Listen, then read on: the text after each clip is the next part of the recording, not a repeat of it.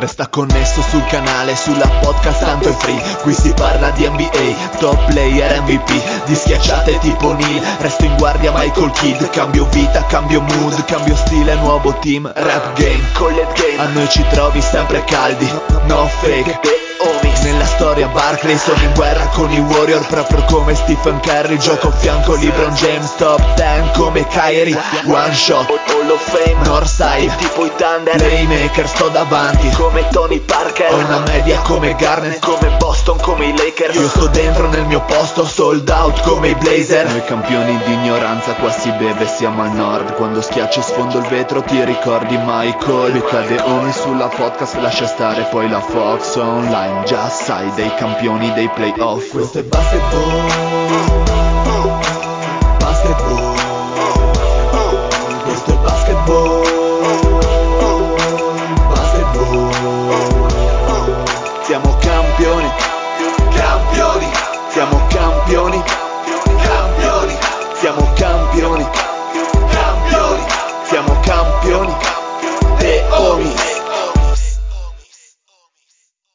Buonasera, bentrovati cari amici, di nuovo qui, ficcanti con i The Homies, eh, anche questa sera come sentite eh, la Belva non è presente ma non, eh, lo dico subito per tutti i suoi fans che altrimenti bloccherebbero l'ascolto, più tardi arriva non vi preoccupate.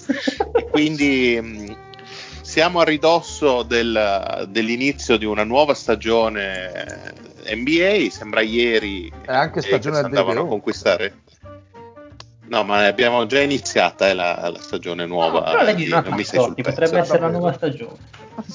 Ma l'avevamo già iniziato, avevamo già annunciato la nuova stagione di The Omis. Comunque avete già sentito la voce di alcuni dei, dei miei insomma, colleghi, allora andiamo a salutarli. Primo fra tutti, l'uomo che insomma deve stare attento alla prestazione, Lady. Oh yeah. Ciao a tutti, un abbraccio maroccano a tutti quanti. e una buona pizza col tagine a tutti quanti direttamente dalla Turchia. Delizioso. A proposito di esami universitari, eh, non posso che salutare il, il sommo Patrick perché lui è veramente il rettore dei Deomis. Ciao Pat. Ciao Mario, un saluto a tutti, una buona stagione a tutti. Bello, mi piace sentirti così carico. A proposito di persone cariche, abbiamo il Puma del ribaltabile di Bologna. Ciao Fede. La volevo mettere anch'io.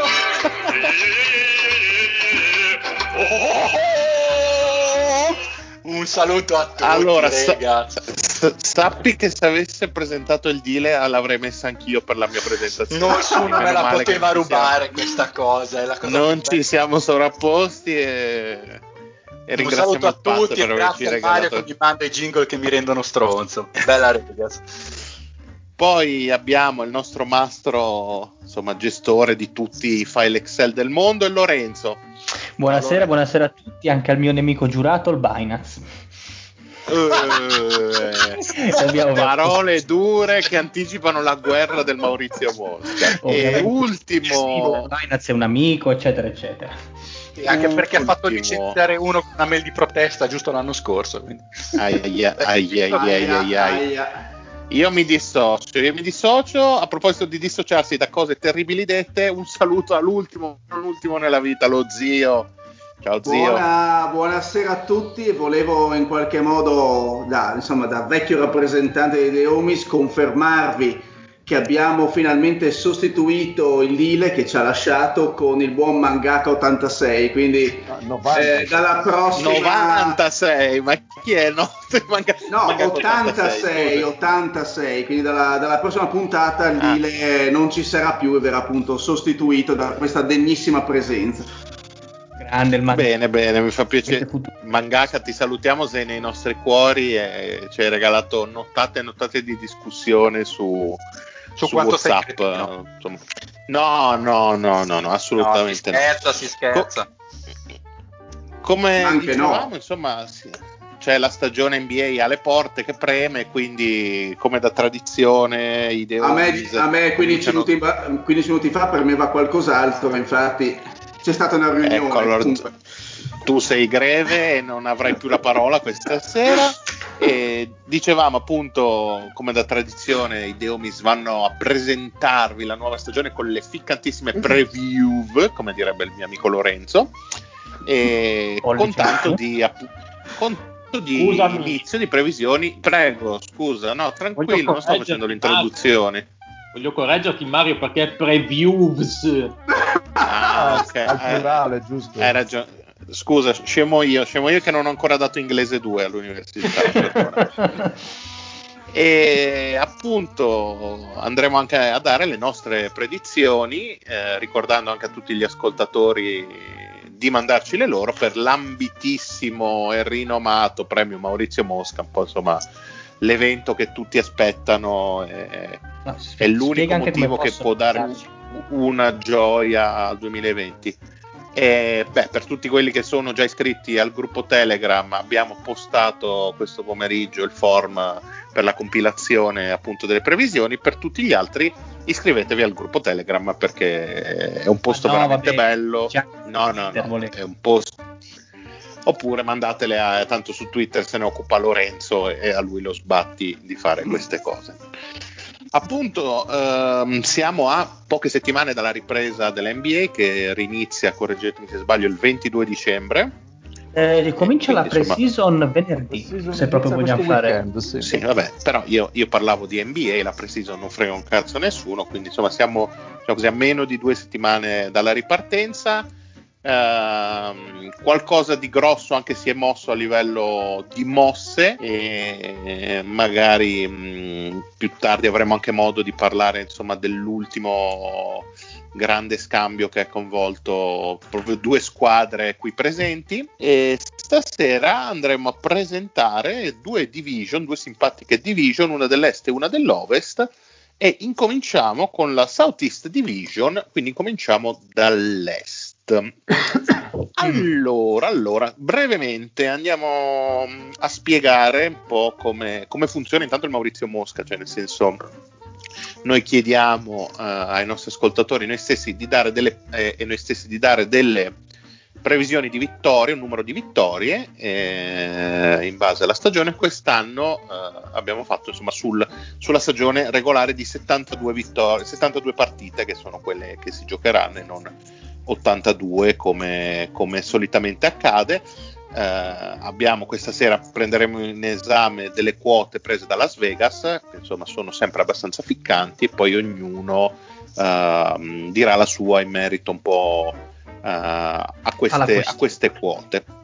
Esatto, allora incominciamo subito con Atlanta, che i bookmakers di Las Vegas eh, fissano in una quota di 37,5, che adesso Leddy mi aiuterà dicendomi che sulla base di 82 sarebbero Sono le vecchie 42.5. Ottimo. 42.5 e Atlanta insomma quindi abbiamo proprio Leddy che ci va un po' a spiegare eh, la situazione di Atlanta Prego, io prima di Eddie. far partire l'Eddie vorrei ricordare a tutti che l'Atlanta, che Atlanta è la squadra dei Binance, quindi occhio. Aia. no di uno solo però eh. Uno solo, occhio bene. L'altro ha scelto Fede? peggio. Eh sì, l'altro ha Eh. scelto Washington, che è anche peggio. beh che scortesia incredibile Allora, prego Eddie allora, allora, allora. Beh, le vittorie ve le do alla fine dello spiegone, così facciamo un po' Certo, di suspense, certo, no? Cosa certo. dite? Allora, certo, di, Atla- certo. di Atlanta possiamo dire che almeno a mio avviso è stata una delle migliori free agent, una delle migliori sessioni di free agent di quest'anno. È vero che avevano uno spazio salariale praticamente immenso, ma l'hanno fatto quadrare con buone firme.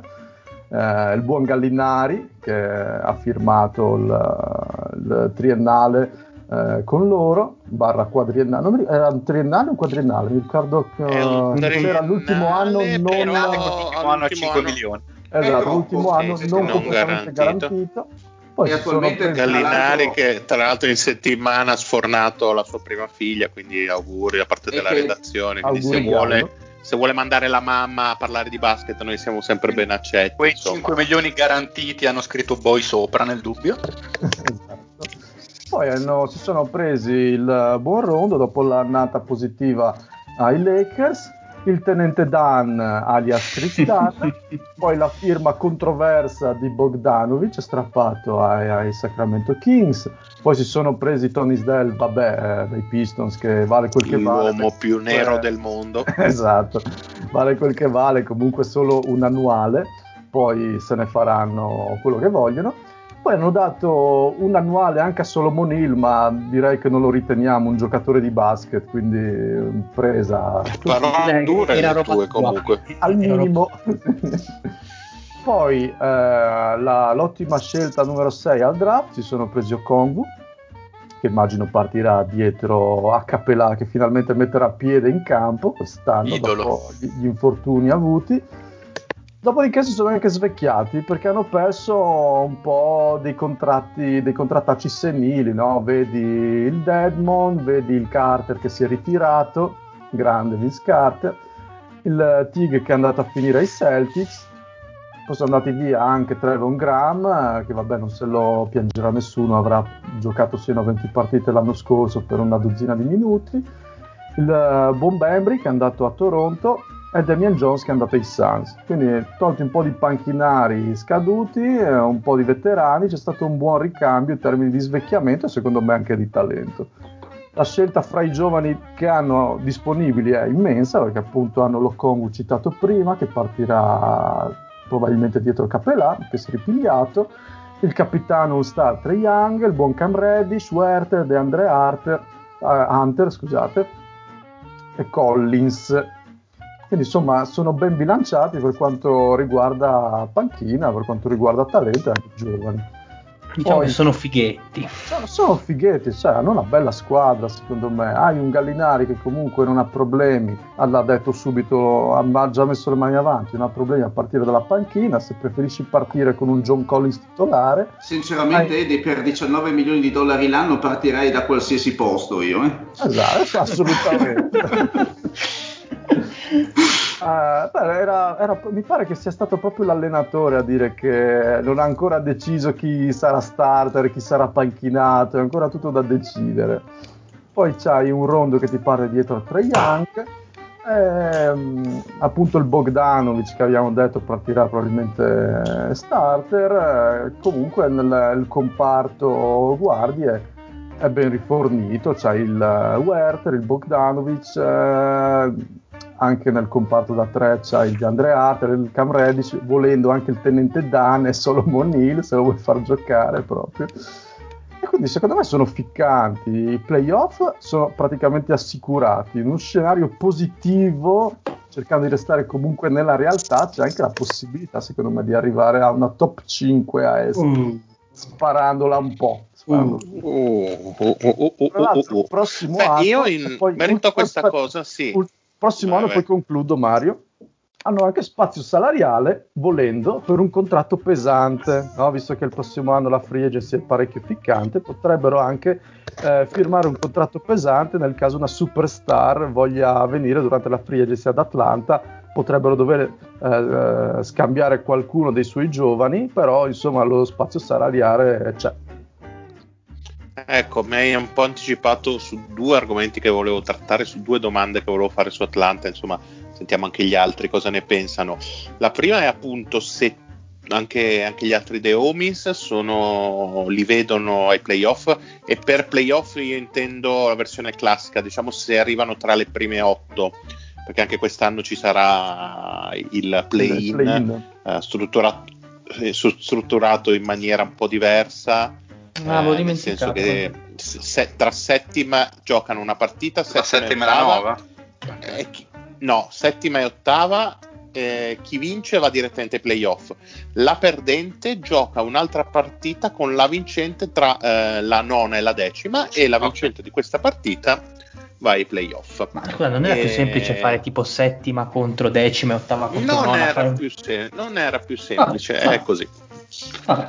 No, anche E no- perché e non così, contest- tipo e la non settima e l'ottava hanno due occasioni invece che una, capito? Anche vero. Eh, per, per avvantaggiare la posizione durante la regular. Quindi eh, la mia prima domanda è: li vedete tutti entro le prime otto? Io li Qualcuno, vedo- diciamo così, qualcuno non li vede nelle prime otto? Ah, io li vedo nelle, ne- nelle prime otto, ma una vittoria sopra la nona posizione. Quindi è lì lì. Anch'io ci Ma io ovviamente- io so che non sono ho- settimi nella mia Cioè, diciamo che io sono d'accordo con l'analisi del maroccano, che comunque sono belli, è un giusto mix di giovani e mh, veterani, chiamiamoli così.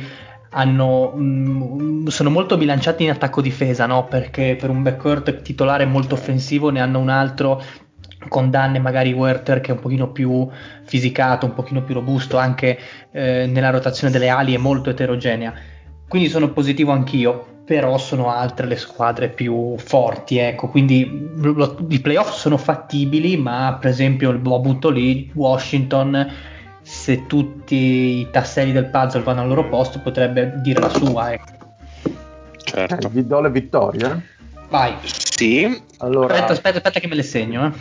Ok, boh, io sono stato positivo, quindi vado over rispetto al, Ok. al bookmaker di Las Vegas che mi ha dato 37,5. Io do 40 vittorie che equivalgono alle 45 eh, del, del vecchio ordinamento, Oh, diciamo, del vecchio del- del- conio. 82. Fate la conversione, bravissimo. Ecco. Io ho No, date, ho so- date- vai. Ok, vai, scusa. No, no, beh, io sono in linea con l'Eddie, ne ho date 39 con l'euro e che equivalgono alle 44 della lira. Vecchio conio. Io ne ho ehm, 35 vittorie attuali, Un po' più Sono- pessimista. sì, ma più, più che altro perché le ho ridistribuite molto. Mm. se- se io vedo l'est, l'est molto, ehm, molto diversificato, cioè non vedo che c'è la media borghesia, ci sono tante squadre forti secondo me e tante squadre medio-basse. Vedo una grande forbice a un certo punto di vittorie, quindi da 35 che comunque sarebbero le 40 reali. Che poi oh, l'anno No. scorso ne hanno fatte 29, eh, quindi vorrebbe di migliorare di 11. Certo, certo. Io, io Fede? do Ah, per, per- per me eh, io direi 38 che sarebbero 43 spicci del, del vecchio conio perché comunque hanno nettamente migliorato il, eh, il talento, è vero, però comunque talento o non talento migliorare di 20 e passa partite non è banale per chiunque Eh, e infatti. potrebbe essere anche, anche considerando che comunque non è che sia entrata una superstar che, che ti cambia la cultura da solo, non è arrivato il Kevin Garnett dei Boston Celtics che dici boh è cambiata la musica, è arrivato qualcuno sicuramente, però rimane il fatto che considerate che i migliori acquisti sono stati comunque dei signori giocatori di rotazione, signori giocatori ma non superstar, per carità, Capelà più Gallinari più Bogdanovic eh, più crescita, tanta roba. Io dico 38 e non mi stupirei per niente se alla fine avesse ragione Lorenzo a dire che chiudono con 35, però voglio dargli fiducia, però di più sembra veramente esagerato. Ottimo. Eh, ret- rettore Patrick? Sono d'accordo col Fede, anch'io ho 38, quindi vado leggermente over, è una squadra molto profonda, secondo me, con innesti buoni, è una squadra che può giocarsela in diverse maniere, eh, la panchina è interessante, ha tante possibilità di, di cambi, quindi può schierare diversi quintetti, ehm, un po' adattarsi anche agli avversari. Secondo me è una bella squadra. Sono d'accordo col discorso che passare dalle 20 vittorie dell'anno scorso alle 38 di quest'anno è un bello step, anche considerando che il coaching staff comunque deve ancora provare Vero. Eh, la sua eh, bravura, diciamo, nell'allenare la squadra. È, è comunque un grosso passo avanti, secondo me un passo avanti che ci sta. Secondo me un 38 che la colloca nelle posizioni eh, basse di playoff a est, quindi io direi tra la non so, adesso non ho fatto tutti i conti delle altre squadre, ma direi tra la sesta e l'ottava posizione, così a occhio e croce, direi che ci può stare per questa squadra. Mm, vorrei, vorrei però farvi un appunto su- su- sulle considerazioni che state facendo. Atlanta non è andata nella bolla, quindi è praticamente è un anno che non gioca, che Eh sì. vuol comunque dire un anno di riposo e un anno di preparazione per il coaching staff per preparare questa, questa stagione. In, in Sì, più te lo dico è anche a anche- vantaggio loro, ci può essere una stagione molto compatta. Se vi ricordate, l'ultimo esempio che abbiamo di una stagione compatta è quella del 2011 e le squadre che fecero bene furono quelle molto atletiche, comunque anche abbastanza giovani, come per esempio OKC che distrusse tutti. E Atlanta giocando comunque ad alto ritmo, comunque avendo una base giovane abbastanza di un certo tipo, potrebbe dire la sua sotto questo punto Eh, di vista. bisogna vedere se ci gioca ad alto ritmo, non vorrei sbagliare, ma secondo me non è che giocasse, cioè giocava alto, però un tipo numero uno, cioè secondo me dovrebbero stare comunque- ancora. È da ricordare che questi Atlanta Tipo lo scorso 15. anno erano, la- mh, una delle, pe- erano una delle peggiori squadre sia in attacco che in difesa, quindi non stiamo parlando di una squadra che aveva una qualche eccezione Oh, positiva in, una delle due, in uno dei due ruoli per cui dove- doveva, ritoccare, doveva ritoccare tutto. Eh, e secondo me, come alcune squadre di questa fascia, hanno dei, mh, dei ruoli che sono molto coperti ed altri invece che hanno del, eh, dei buchi abbastanza evidenti. Ad esempio, questi Atlanta, secondo me, nel ruolo di ala piccola hanno sì diverse alternative, ma nessuna di livello o comunque nessuno nel suo ruolo ideale. Ehm, E, e secondo me difensivamente è, è migliorata, ma non, non rimane comunque una squadra, non, diventa- non diventerà secondo me una squadra di, eh, di grandissimo spessore difensivo. E poi non vorrei eh, portare così, portare sfortuna a questi Atlanta Hawks, però eh, secondo me tutto ruoterà intorno a Collins, nel senso eh, questo è il giocatore insieme a Trey Young quali- sul quale si punterà in futuro e questa sarà la stagione in cui dovrà dimostrare quanto a livello di QI cestistico sappia stare sul campo perché finora ha sempre veleggiato ha sempre fatto il capitano di una squadra rottame con, con pochissimo talento e ora vedremo con giocatori, di discreto, con giocatori discreti attorno cosa sarà in grado di fare. Sì, ruota anche secondo me eh, attorno alla forma di Capellà, nel senso questo Capellà può tornare Sì, ai livelli di forma della Houston di tempo, quindi essere una, un bel, eh, ancora in- una bella ancora in mezzo al, al campo sotto canestro o avrà magari dei problemi di tipo fisico per cui potrà giocare in maniera limitata, magari salterà delle partite. Eh, anche un po' Gallinari se si riesce a mantenere sempre sui suoi livelli molto buoni negli ultimi anni senza gravi infortuni. Le ultime due stagioni comunque è andato tra- sulle- sopra le 60 partite che quindi non è male. E secondo me questi due oltre ovviamente alla crescita di Jan e di Collins che sono sicuramente il- i pezzi giovani più, più pregiati della squadra Comunque ho dato 36 vittorie ad Atlanta. Io a parlare mi sono convinto che 38 rischiano di essere troppe, abbasso a 37. E quindi vai a 42? Bene, eh? Vecchio conio 42? Eh, o, o rimani quanto? sempre su 43? Beh, erano 44 mi pare, o erano 43, non mi ricordo. Eh, dipende, dipende da come arrotondi. Ah, nessuno di noi arrotonda per eccesso perché la vita è una merda e si arrotonda sempre per difetto. E allora Allora, a 42. proposito di una vita schifosa, vi annuncio che tipo gli ultimi 10 minuti non li ho sentiti perché era saltata la corrente, qui è ancora saltata. quindi importante. devo riattaccarmi Ah, vabbè, non- col wifi. Non ti sei perso Con niente, 4G. Mario. Bene, bene, quindi Prego, sappiate che se avanti- muoio avanti perché sca- finiscono le batterie di tutto. Quindi andiamo oltre e a proposito di mh, squadre che insomma sono state un po' sulla bocca di tutti in questo mercato, andiamo avanti con Charlotte Hornets che si sono resi protagonisti di una delle firme insomma un po' più chiacchierate di questa off season. Charlotte che mh, viene accreditata da Las Vegas di 26 vittorie e mezzo, quindi insomma ampiamente fuori dalla zona playoff e vi comunico che Brenno nella persona del Marione gliene attribuisce 24 ah, eh, basta dire Brenno ed è tornata la luce incredibile che sono le 27 proiettate sulle 82 partite Bassino, eh? Anche io, Mario, abbiamo fatto uguale. esatto 20 Lore pure io Aspetta, Allora, aspettate un attimo. facciamo Patrick la giro. Non, non ho Patrick- sentito la cifra. 24. Ok, quindi il King maroccano quindi va a 27. 24, vecchie 27, sì. Quindi anche, anche Sì.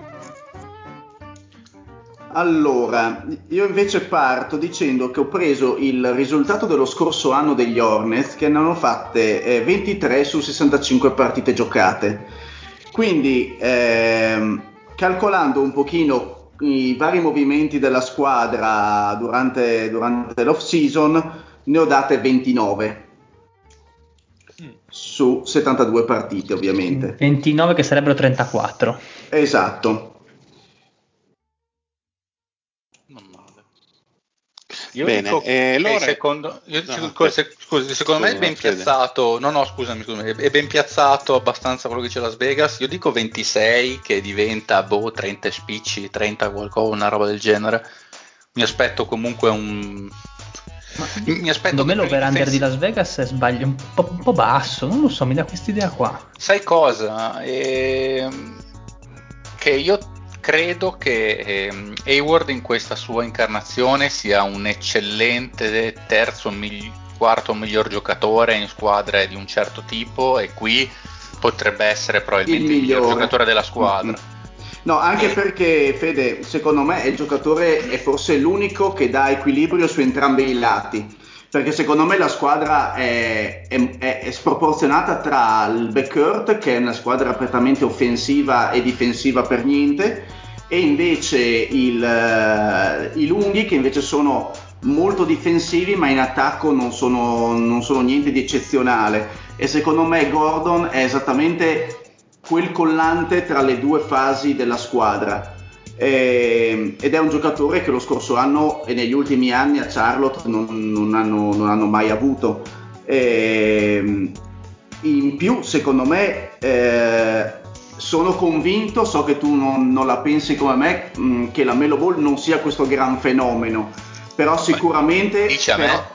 Sì, esatto. No, secon- no, no, secondo me farà buone cifre in campo me- a, livello over- me- a livello di net rating penso sarà spaventosamente terribile per Charlotte Allora, a livello difensivo. Una secondo- Valentina Nappi prestata alla pallacanestro. Secondo me darà... Il Sabaku ha fatto apporto- l'intervista con Valentina Nappi, ho visto. Ah però, C'è il Sabaku, c'è, c'è- c'è- credo ci sia anche il mangaka, andatevela a vedere così. Solo grande cultura Cioè, ma, cioè, scusi, cioè, mi stai dicendo che la persona là dentro a cui piaceva di più la figa era la Nappi? Può darsi, ma, ma- ma perché mi è capitato tra i video di YouTube, però durava 50 minuti quel video, quindi non, non me ne è fregato nulla. Eh, È il format della Nappi. prego, prego, scusate l'entrata a No, gamba. dicevo che secondo, secondo il me... pelato c'era, scusate, col mangaka. Dai, vabbè, questa scortesia, questo body shaming non lo tollero. Andiamo avanti su Charlotte, per favore. No, e quindi Ball secondo me farà grandissime statistiche offensive e in termini di assist, eh, aiuterà la squadra da questo punto di vista, eh, anche perché Rosier in campo non si può, non si può vedere. Ehm, secondo me ci sarà una crescita soprattutto di PJ Washington eh, e quindi eh, rispetto allo scorso anno vedo qualche vittoria in più, per quello giustifico le mie Ci sta. 29. Eh, ovvio che tutto dipende poi dalla forma di Gordon Hayward, cioè se riuscirà a fare tutta la stagione, perché questo secondo me è un grandissimo dubbio, e eh, se il supporting cast, che in questo caso è abbastanza deficitario, potrà fare in qualche modo la stagione, non dico della vita, ma quasi, perché ehm, Monk, eh, Rosier, eh, Biombo e questa gente qui diciamo che non, non aiutano di certo a, a dare vittorie e fiducia alla franchigia. No, direi che fiducia ce n'è poca, infatti do 24 vittorie su 72, uno perché il backcourt è, è così un po' sparazione, diciamo, un po', ha un po' di fantasia nel giocare. Malik Monk Pat, la Melo Ball ci arriva al 38% dal campo. Ma neanche per sbaglio. Eh, una bella domanda. Guarda il classico sorriso sardonico. No, ma infatti lui ha, lui ha detto, eh, eh, io ho sentito. cioè, secondo me la Melo Ball è come noi al campetto ma Beh, eh, Cioè Eh, che gli una tirano una grande pallonata e gli rompono un braccio? No, questa è una grande scortesia verso di uno nel campetto. Dico come statistiche dal campo, siamo più o meno... Continua a essere una scortesia.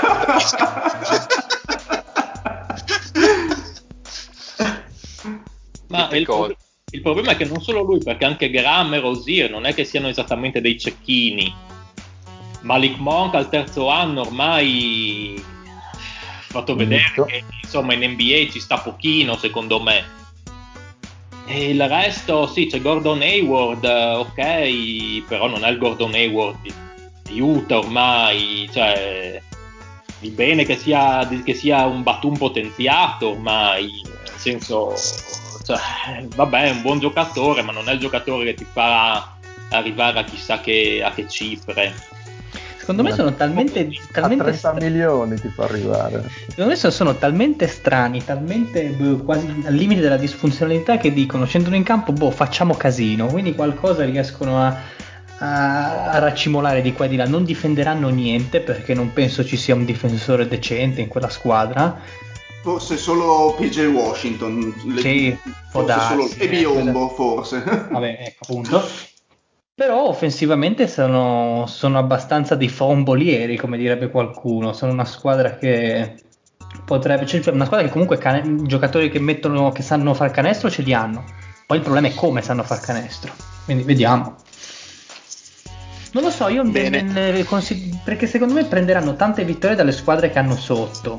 Quindi le varie Detroit. Eh, New ma York- quali? Quali hanno sotto? Detroit, New York, Cleveland, Chicago Orlando, secondo me sono Eh, sotto. ce n'è.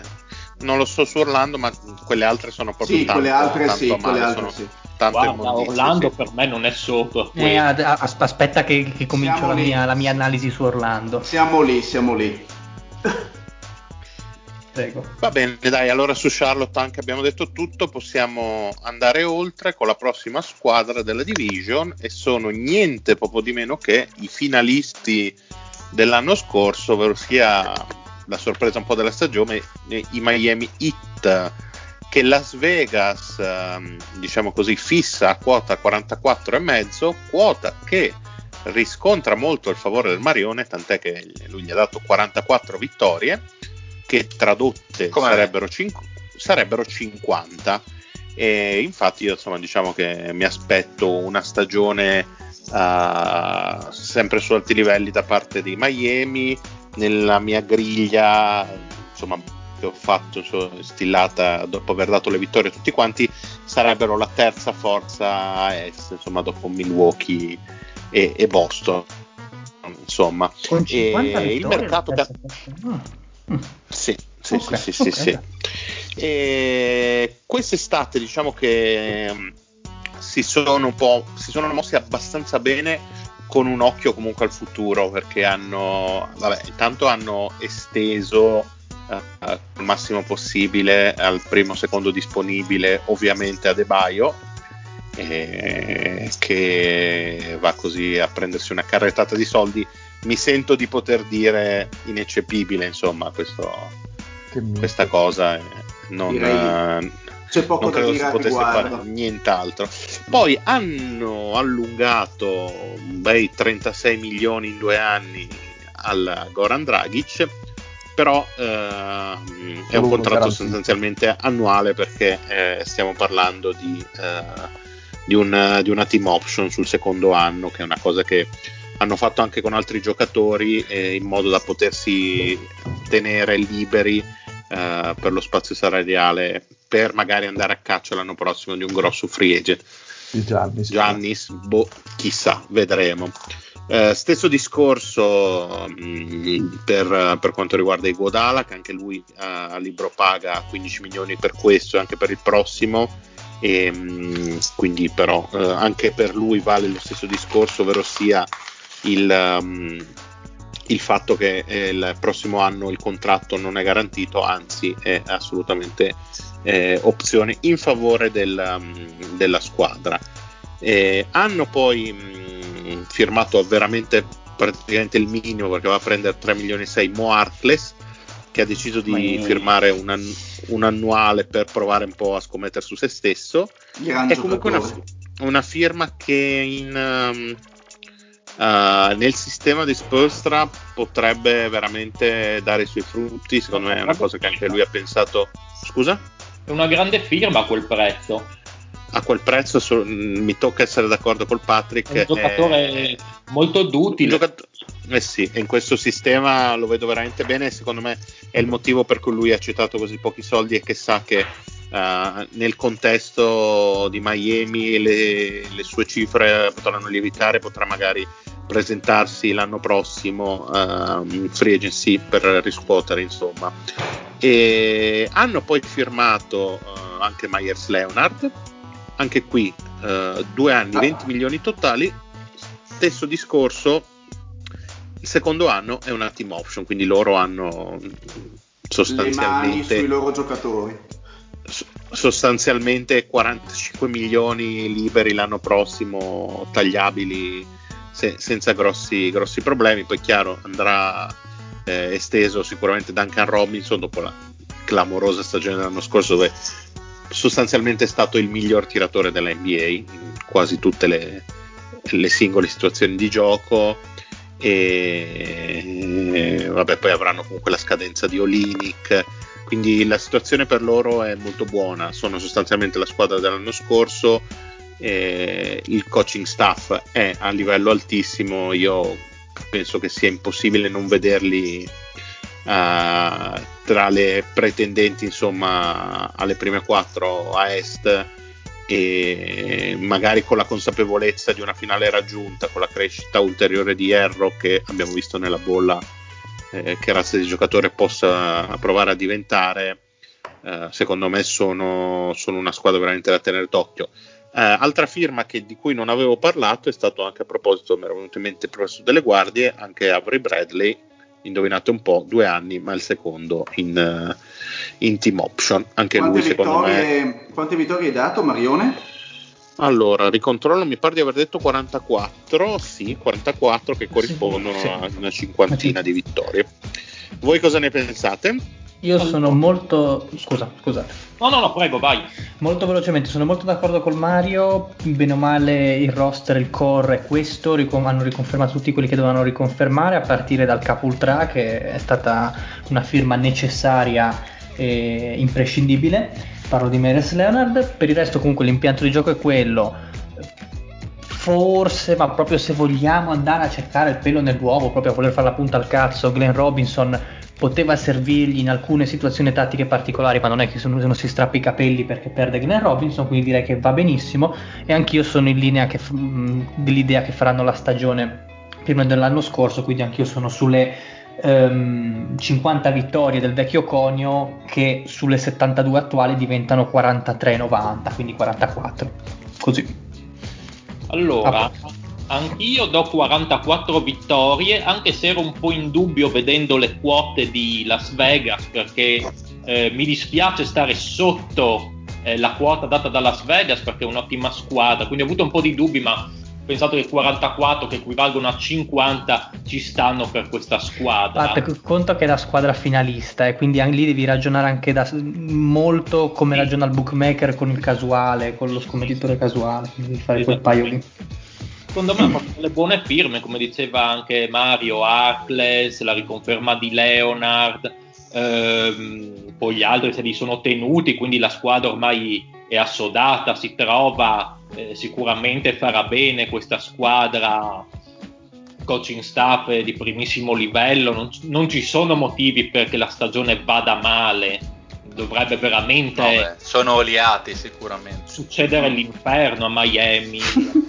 infortuni perché vada male, ma una squadra al top della, della, della conference è la miglior squadra di questa division sicuramente che vincerà a mio parere la division a mani basse e ehm, niente Avery Bradley non lo so vi volevo chiedere a voi più che altro un'impressione. Secondo voi visti gli ultimi anni di Bradley che non, non, non, non sono più stati ai livelli di quelli di Boston eh, può finito, avere spazio oppure è finito come dice lo zio, è giusto una firmetta così che per qualche minuto, come la vedete? Eh no, Dio, a, a, Los Angeles è andato bene, cioè quando non è tornato per la bolla sembrava fosse una mancanza abbastanza grave, cioè ha fatto un'annata difensiva di, di eccellente livello secondo me.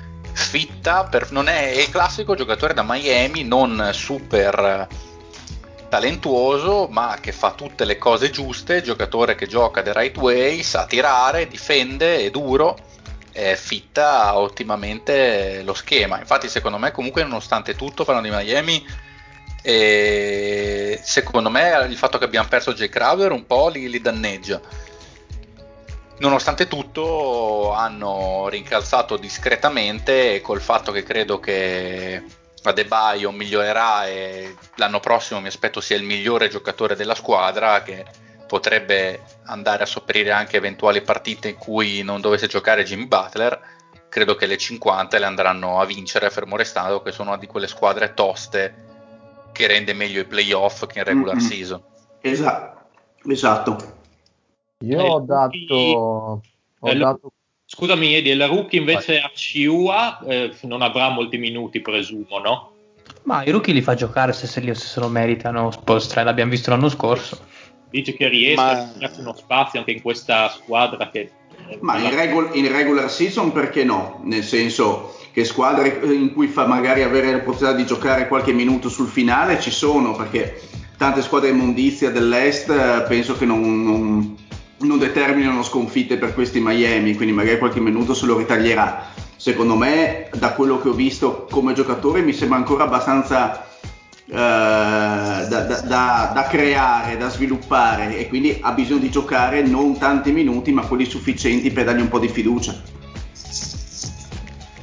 Ok. Beh, bene, abbiamo detto anche tutto anche su questo. No, Possiamo... manco io. Mi manca le vittorie ah, delle, del Maroccano. Sì. Boh, intanto volevo dire su Aciua non so quanto giocherà perché davanti a Butler, davanti a Igodala, sì, non so se come è andata bene per Irro eh, potrebbe ritagliarsi a sua volta così tanto spazio. Però sai, un po', un po', di fisico, un po' di corsa, un po' di, di energia magari la butta anche dentro. Sì, sì, sì, quello sì, però secondo me non ha la strada spianata come un Mirro che invece è proprio partito subito in quarta. Ecco. Ah, ci siamo dimenticati, scusate ragazzi, la firma più importante di Miami, Udonis Aslem. Eh, Udonis Aslem, certo, certo. È stato eh, vabbè, rinnovato non, non fate la facile ironia. Eh, beh, adesso solo perché all'età di Bill Russell non vedo perché bisognerebbe fare dell'ironia. Ecco. Bill comunque... Russell, tra l'altro, l'ho visto muoversi ancora bene, almeno lui e invece Odonis Haslem non si muove neanche più, ricordiamolo. Odonis Haslem non mette neanche più la canotta ormai, viene, viene in, viene No, no, solo con la maglia della salute gira lui. No, c'è un'Ucraina, hanno assunto un'Ucraina perché lo vesta prima delle partite.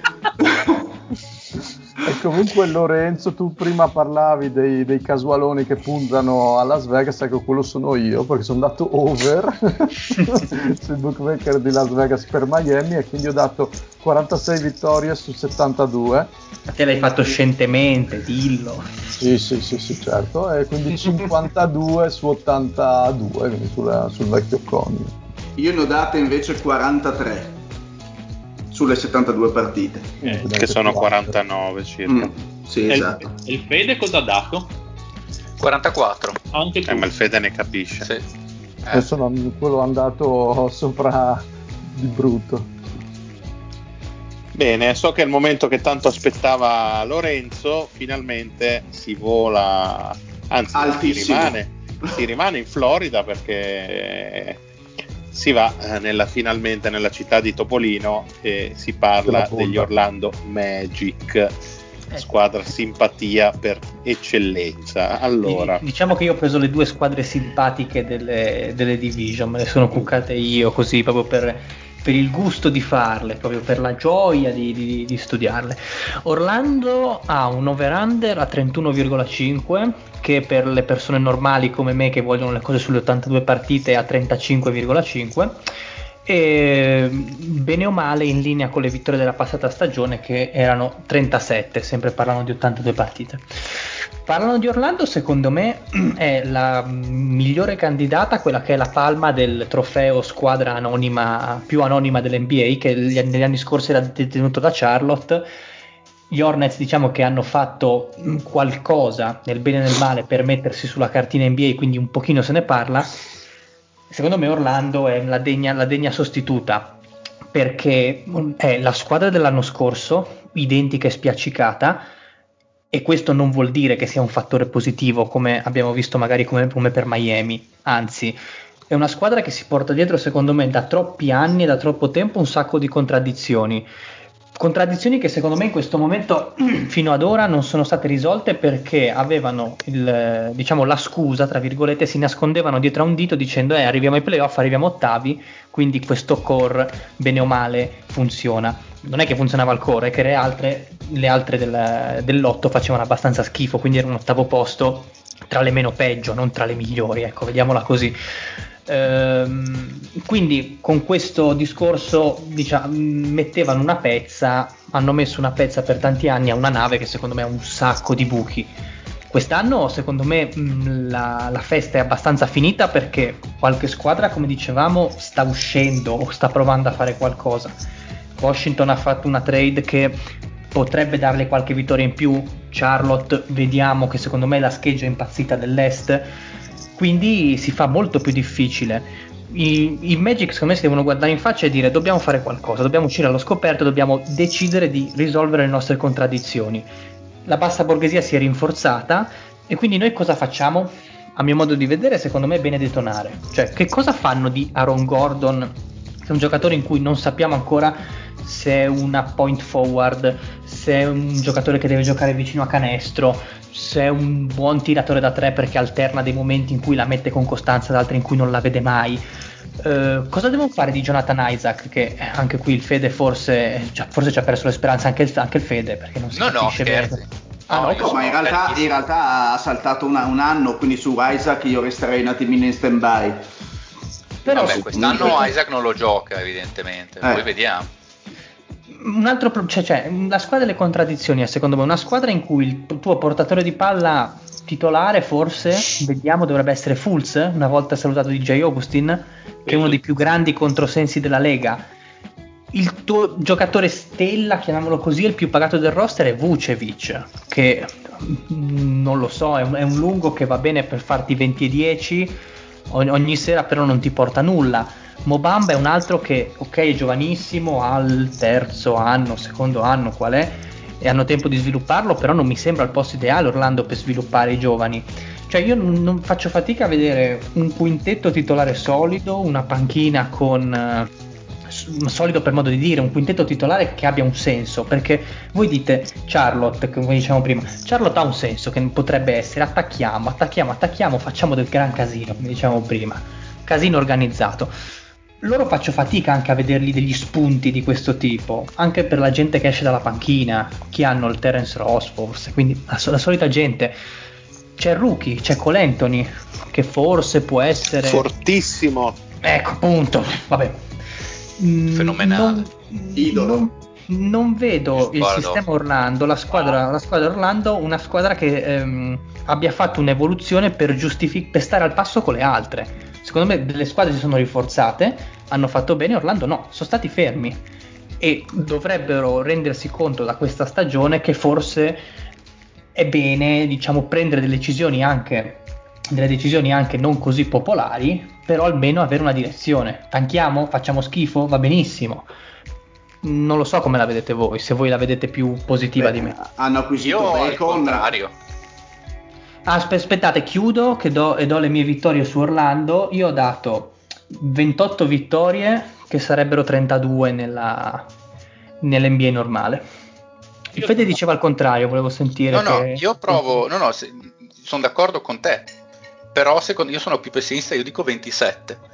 Ah, perché okay. secondo me il giocatore più interessante che avevano era ed è Jonathan Isaac che quest'anno non giocherà era il giocatore sostanzialmente l'unico in crescita che avevano perché secondo me Gordon eh, delle due è stato quasi in regressione a meno che adesso col fatto che non c'ha veramente più Isaac insomma magari provano a farlo giocare 4-35 minuti a partite magari si sveglia in qualche maniera. Fatto sta che vedo una squadra che ha un talento offensivo imbarazzante. Un tale perché l'unico nel veramente senso nel senso negativo ovviamente. L'unico che ha un po' di talento offensivo, appunto, che ha un buon talento offensivo Vucevic, mentre per gli altri stendiamo abbastanza un velo pietoso perché il migliore dopo di lui è un buon role player, esatto. Mm. E quindi to- per talento offensivo dopo Vucevic potrebbe esserci Colentoni quest'anno. Eh, secondo me ci sono buone probabilità cioè, che possa essere. Che è bene, ma non benissimo. Eh, e ovviamente esatto. il problema è che questo non fa il paio con una, un talento difensivo, quantomeno che dici, boh, queste qui a cornate comunque arrivano a vincerne 35 come dice Lorenzo, essersi, essere stati fermi nel loro caso non è un bene. Secondo io mi aspetto una stagione per certi versi depressa, cioè non vedo. Voglio essere un po' psicologico, nel senso che no, non vedo motivazioni a livello societario che ti spingano a dire quest'anno ci diamo sotto. Non lo so, mi sembra l'ennesimo anno Orlando che a un certo punto ti, eh, ti logora questa medio- la mediocrità a una lunga secondo me logora un pochettino e finisci per andare anche peggio. Ma quindi fammi parere. capire Fede, eh. in, abbiamo già più o meno accennato, anche se non ne abbiamo discusso sì. in termini di analisi, alle squadre che probabilmente saranno quelle dei bassi fondi, cioè New York, sì. cioè Detroit. Quindi Orlando rispetto a queste come a livello di, di, gioco e di punteggio si colloca? No, un po' sopra i passi fondi nudi e crudi, non fosse altro perché comunque l'anno scorso non hanno fatto cagare completamente, comunque i giocatori sono rimasti quelli.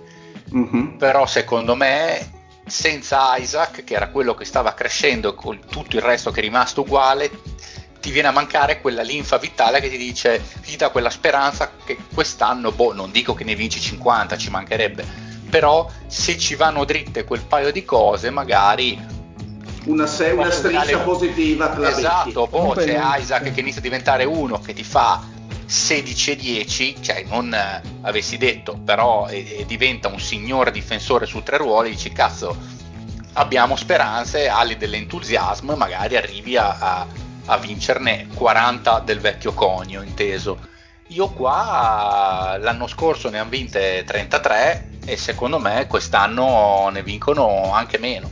No, aspetta, 33 sulle... erano 36. Sulle 70, sì, sì, 70, sulle, sulle 73, sì. No, comunque sì, penso sì, di parlare anche per il Fede che mi sembra sulla mia stessa linea, io Orlando la vedo come la prima delle ultime. Sì, sì, sì. Però, vedi, però lo scorso anno Orlando era una squadra che ha avuto la decima difesa della Lega ed è per quello che alla fine ha inanellato 33 eh, vittorie. Ma il migliore difensore era Isaac però. Sì, che però non ha giocato tutta la stagione. Comunque. Sì. Quindi eh, però, non però so. decima, hai ragione, eh, però decima con, 20, con il ventitresimo attacco, secondo me non migliorano in attacco e possono solo peggiorare in difesa.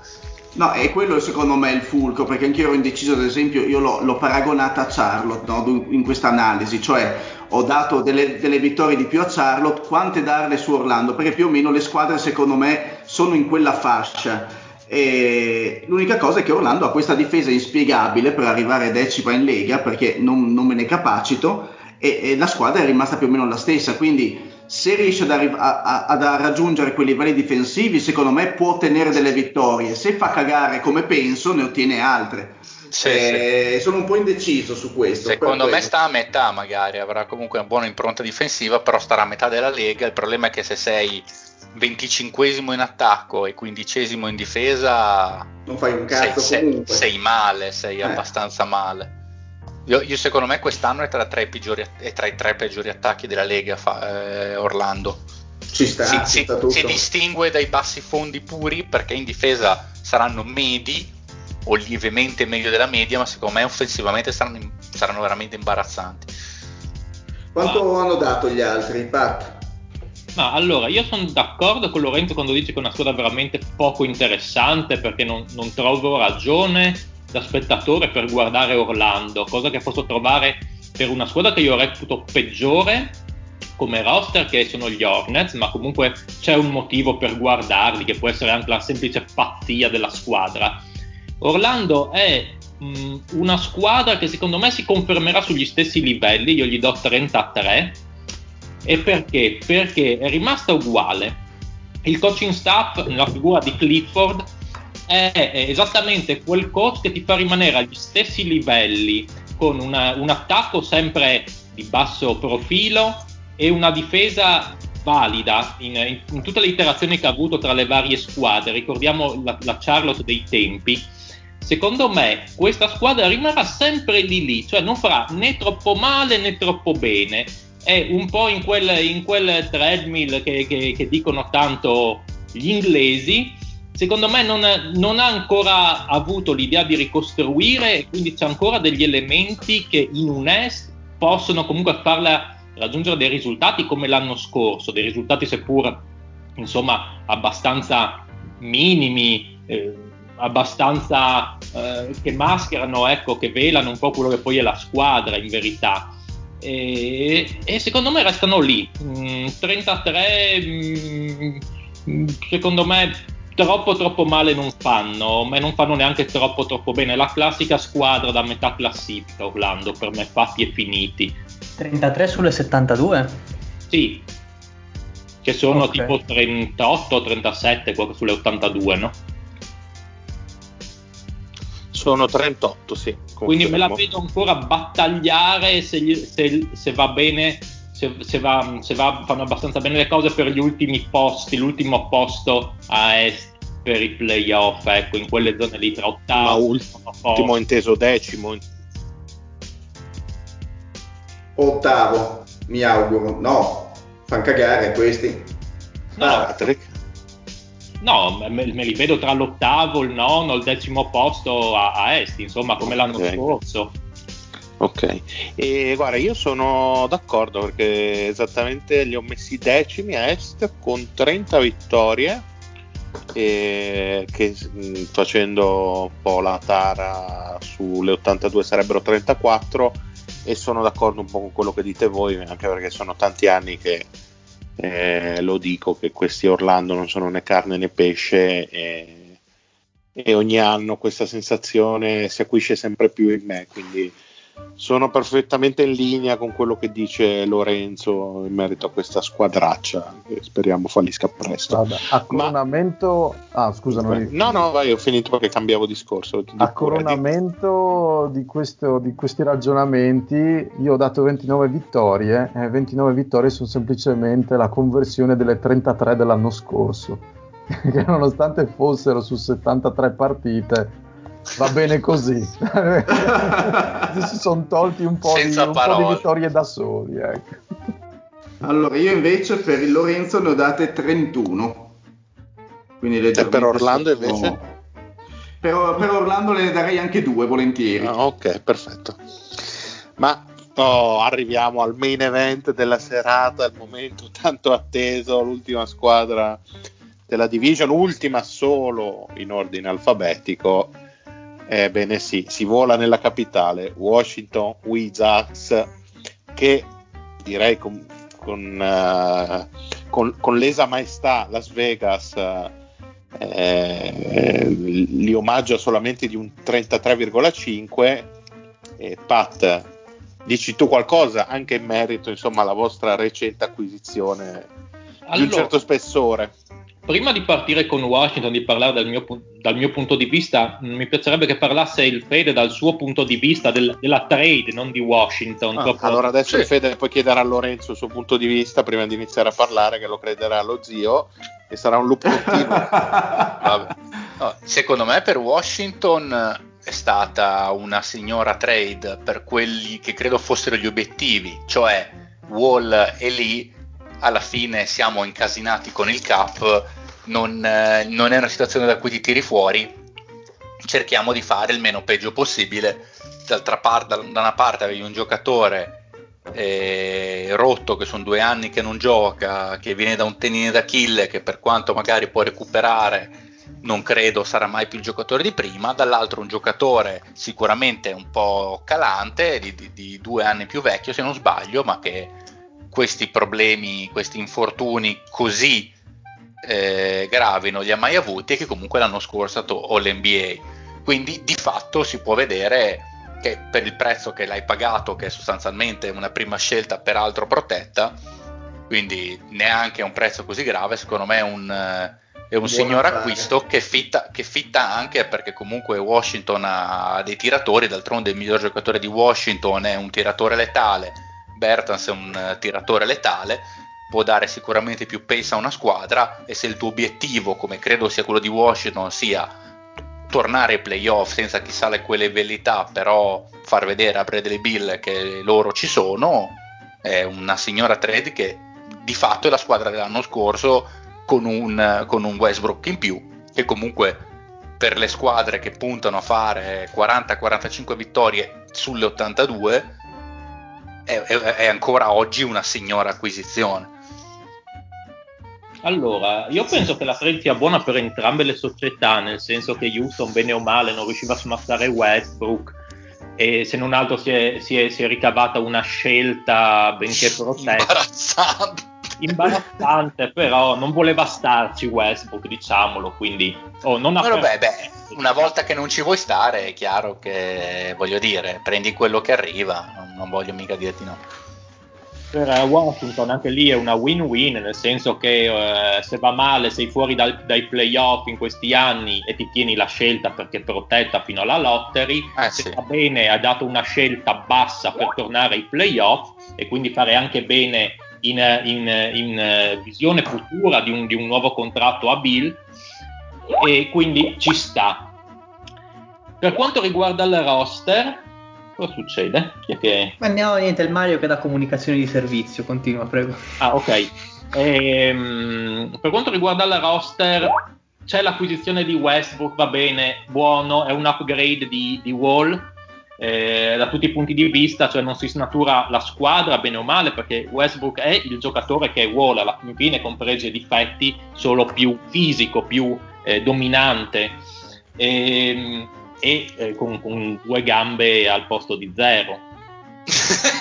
Mi, sembra, mi, sembra, un ottimo affare, sai? ma è l'inizio di una poltrona per due, scusate. Esatto, stavo per dire la stessa cosa. No, questa mi sembrava la storia di, del Fede di quel tipo quando era ragazzino sull'autobus, quello senza mani. Ti conviene scappare a gambe levate. Ah, ah, non ce le ho le gambe, una cosa del genere. Oppure una scena tipo Forrest Gump e il tenente Dan, qualcosa del genere. Tanto, scusate, ma voi mi confermate perché poi lascio finire il fatto che il, il tallone d'Achille di Wall sia la simpatia, vero? Eh, mi sa di sì. Ok, vai, finisci pure, Pat.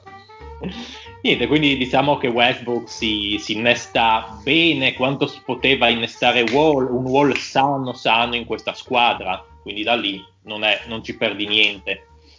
E, ehm, per quanto riguarda la squadra in generale, a parte Westbrook e Bill, non ci sono motivi di essere così felici, nel senso che offensivamente è tutto bene, Mm, come dicevate, Westbrook si trova tiratori come Bertans, come Bill, come anche Bryant che nell'ultimo anno ha tirato il 40% da 3, quindi ha gli spazi per fare il suo gioco. Tuttavia questi giocatori mh, mm, non fanno della difesa un motivo fondamentale del loro basket. Si è visto l'anno scorso con partite che finivano con punteggi da anni 60, robe tipo 140-130, cose incredibili. Il bel basket di una volta. Esatto, che io non penso si possa mettere a posto semplicemente introducendo Westbrook o il, il, il buonanima di Robin Lopez. Non, non, credo che si sistemi così. La squadra, certo, magari l'innesto di Westbrook rispetto a Wall può dare quella, quella voglia di competere perché Westbrook è comunque diciamo un, un, guerriero sul campo, nel senso che comunque il suo ce lo mette, eh, non è uno che sta eh, a lamentarsi ogni, ogni pallone come, come, un wall o cose del genere, quindi ci può stare che sia dei, dei, pic- dei, piccoli miglioramenti, ma il resto della squadra, se andiamo a vederla, è poca cosa. Abbiamo un quintetto titolare che dovrebbe essere Westbrook, Bill, Hachimura da 3, Bertans e Bryant, gente che non difende, per assurdo il miglior difensore di questa squadra è Westbrook. Vabbè, non. Che lì difende quando vuole difendere. Quindi boh, io gli ho dato 32 vittorie. Va anche detto che mh, secondo me questa squadra ha un gap molto ampio tra il worst case e il best case.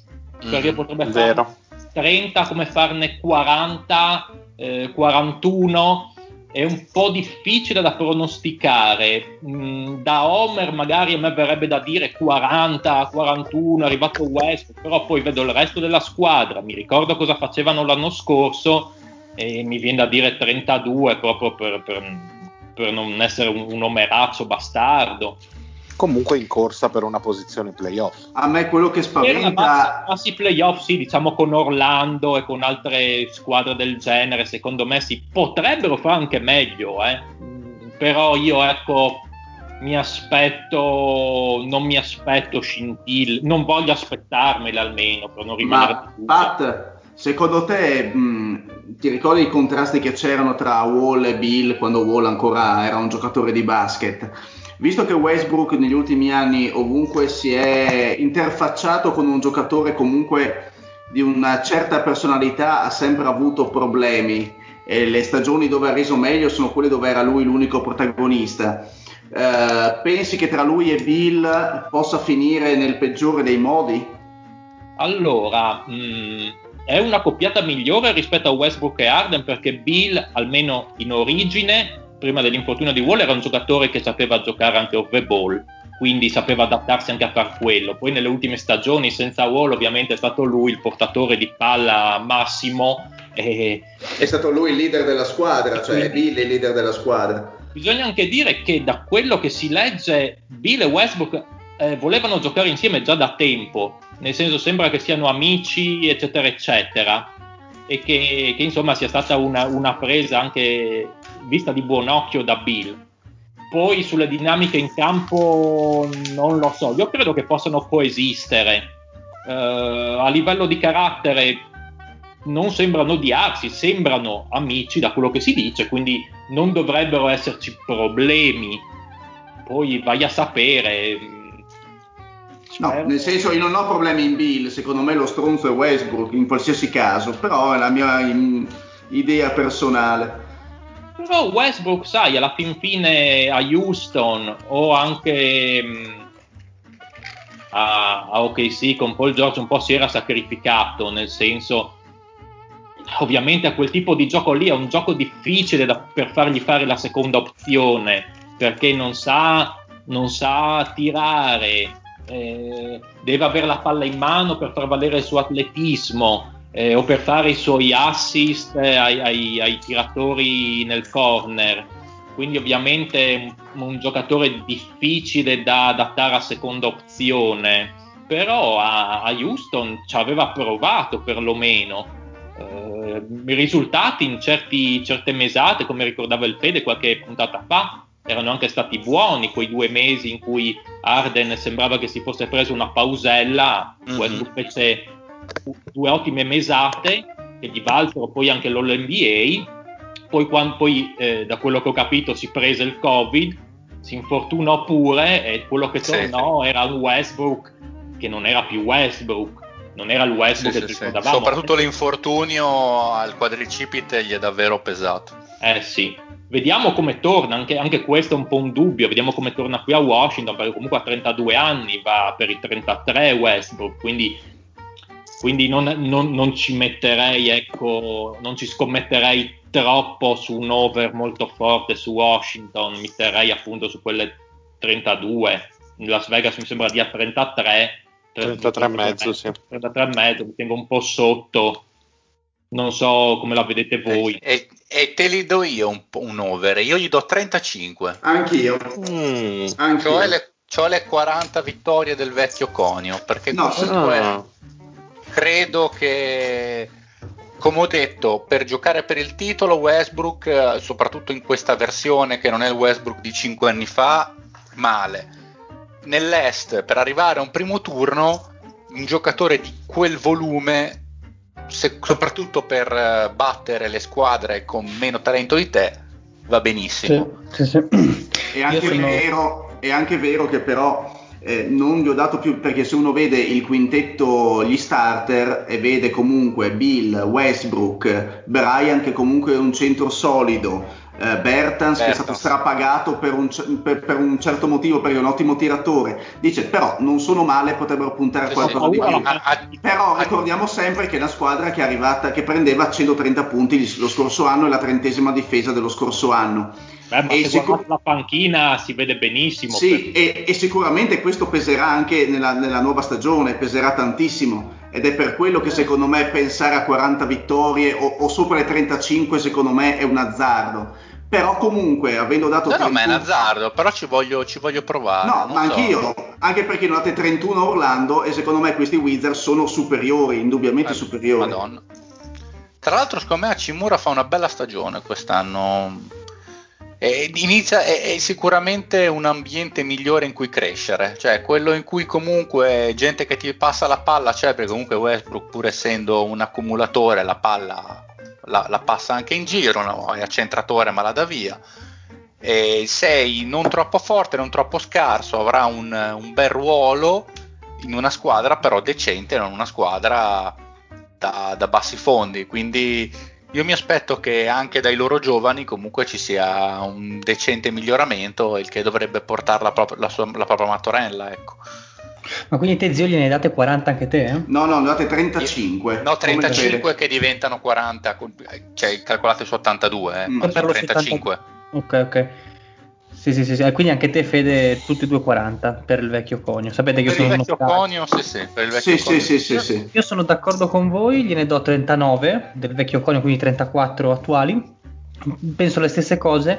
L'unico discorso gli ho dato una vittoria di meno perché vedo, mh, io l'ho divisa a gruppi le squadre dell'est, il gruppo Atlanta, Washington, Charlotte, vedo Atlanta leggermente sopra le altre due, quindi ho dato una vittoria in più ad Atlanta e una in meno a Washington, però il discorso è condivisibile.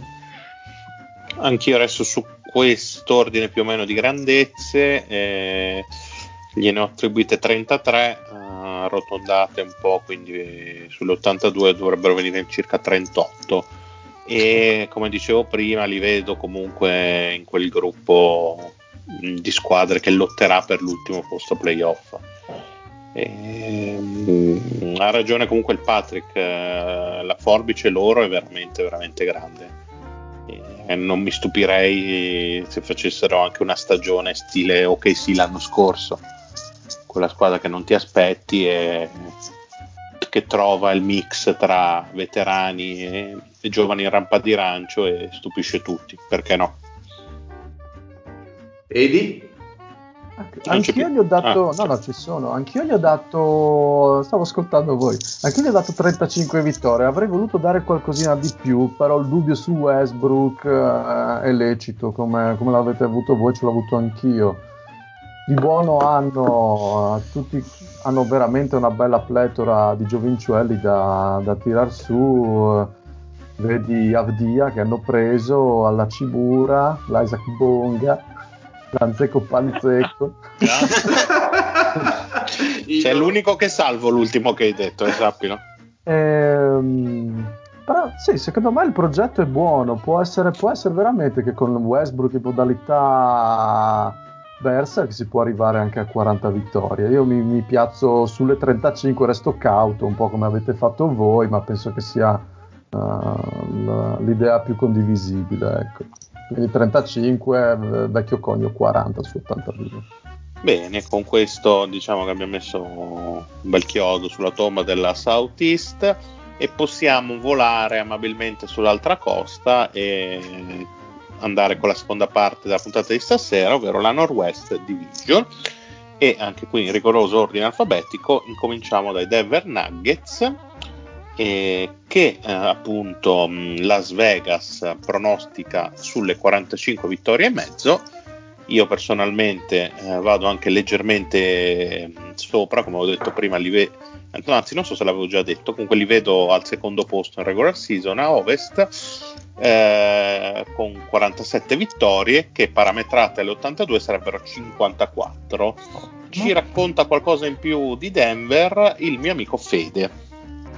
Allora, eh, Denver secondo me ha fatto una off season un po' sulla difensiva, diciamo, perché comunque ha il problema che ha perso un po', eh, o meglio, sulla difensiva, il che è ironico perché di fatto ha perso una delle sue ancore difensive che era Jeremy Grant che è stato pagato all'inverosimile da Detroit e secondo me questo ha creato un po' di scompenso all'interno del, del roster. È stato preso già Michael Green di fatto per sostituirlo, però sono giocatori diversi. un po' diversi. Mm. C'è un miglior, miglior tiratore, forse il uh, eh, Michael naturale, anche se Jeremy Grant comunque l'anno scorso aveva, si era esibito in una stagione da tiratore assolutamente buona. Adesso vedremo ovviamente quello che farà già Michael Green servito diciamo da un, un passatore del, del, livello di Jokic che dovrebbe in teoria fargli migliorare il, il fatturato in termini percentuali. E dicevo, secondo me se avessero tenuto Jeremy Grant sarei stato d'accordo con il Mario, l'avrei messi serenamente al secondo posto eh, proprio a livello totale nella Ovest, forse addirittura, perché io credo che abbiano ottenuto un boost di fiducia e di esperienza dagli scorsi playoff in cui hanno fatto le, le finali di conference non indifferente, che credo sia il vero valore aggiunto che avranno in questa off season. Ah, non è Campazzo il vero valore aggiunto. Beh, no, Campazzo è il fottuto numero uno di sempre, ovvia- ovviamente. quello parliamo dopo il Pokusceschi. hanno fatto, dicevo, un off season un pochettino la sua difensiva perché hanno fatto un draft solido, hanno preso RJ Hampton, eh, hanno preso dall'Europa Campazzo, hanno preso Nagy che è un giocatore, un 6 e 11 che dovrebbe essere un twinner tra 4 e 5, super atletico, però secondo me ancora abbastanza indietro, quindi non pronto credo a contribuire in maniera decisiva da subito. E secondo me peggioreranno difensivamente, come dicevo, mentre mi aspetto che siano ancora meglio dal punto di vista offensivo rispetto all'anno scorso, perché credo che Murray abbia un po' tolto il tappo al suo potenziale, credo che si sia sbloccato negli ultimi playoff e mi aspetto da lui, come ben sanno i miei compari The Omis, una stagione abbastanza superiore a quelle che ha avuto nelle, nelle ultime regular, regular, season.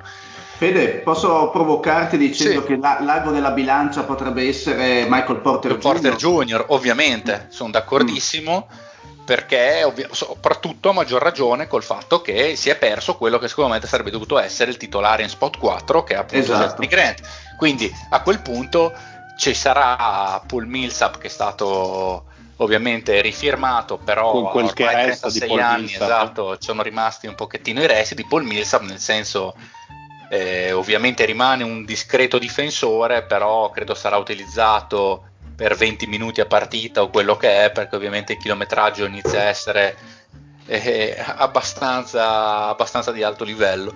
E, e, quindi ci si deve attendere, visto che per forza in difesa hai perso qualcosa, devi secondo me compensare con l'attacco e Michael Porter secondo me deve dimostrare di essere cresciuto e di crescere durante l'anno anche in maniera abbastanza importante e deve diventare quantomeno secondo me la terza bocca da fuoco di questi Denver Nuggets è anche quello che lui e Murray devono essere quelli che ti tolgono un po' i, le castagne dal fuoco quando a giochi rotti, quello che ti crea qualcosa dal, dal niente che credo sia abbastanza fondamentale.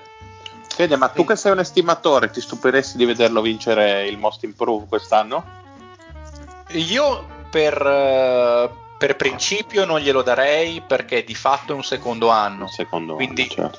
qui, quindi in realtà se venisse nominato, diciamo che se tu mi includi i secondi anni, no, perché ci sarebbero tutte le, le potenzialità per, per, cui lui faccia anche 16,9 di media quest'anno. È assolutamente possibile perché è un, è un attaccante così naturale che tranquillamente lui si può prendere un tiro da tre alla durante contro chiunque come quando vuole. Se impara a mettere palla per terra lievemente meglio. Secondo me ha già fatto vedere miglioramenti durante i playoff dello scorso anno. Non c'è quasi modo di tenerlo perché ha questo tiro veramente naturalissimo che parte da un'altezza per cui è infermabile. E con, un, con dei passatori soprattutto del livello di Jokic è veramente eh, si trova veramente nel suo Io, sono Dem- d'accordo con... Ok. Scusami, no, finisco. No, io, io ovviamente il Mario mi ha letto nel pensiero perché comunque io sarei stato tentato di dargli ancora di più. Credo che faranno 47 vittorie anch'io fortemente offensive. Però, perché credo che difensivamente eh, saranno ancora una volta dalla parte sbagliata della, della metà dell'NBA, nella metà meno, meno nobile. Mentre offensivamente, secondo me, quest'anno attentano ai primi tre spot.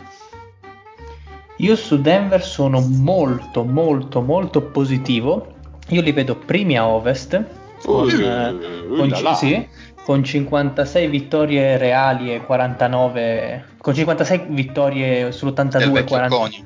esatto, e 49 reali per tutta una serie di motivi. Io sono dell'idea che quelle di Los Angeles se ne fregheranno abbastanza di fare la corsa, soprattutto nei primi mesi di playoff, nei primi mesi di regular season, quindi loro andranno, a loro interessa uno spot ai playoff fondamentalmente, tanto non penso che badino molto anche alla questione fattore campo, tanto più se si rimane a porte chiuse.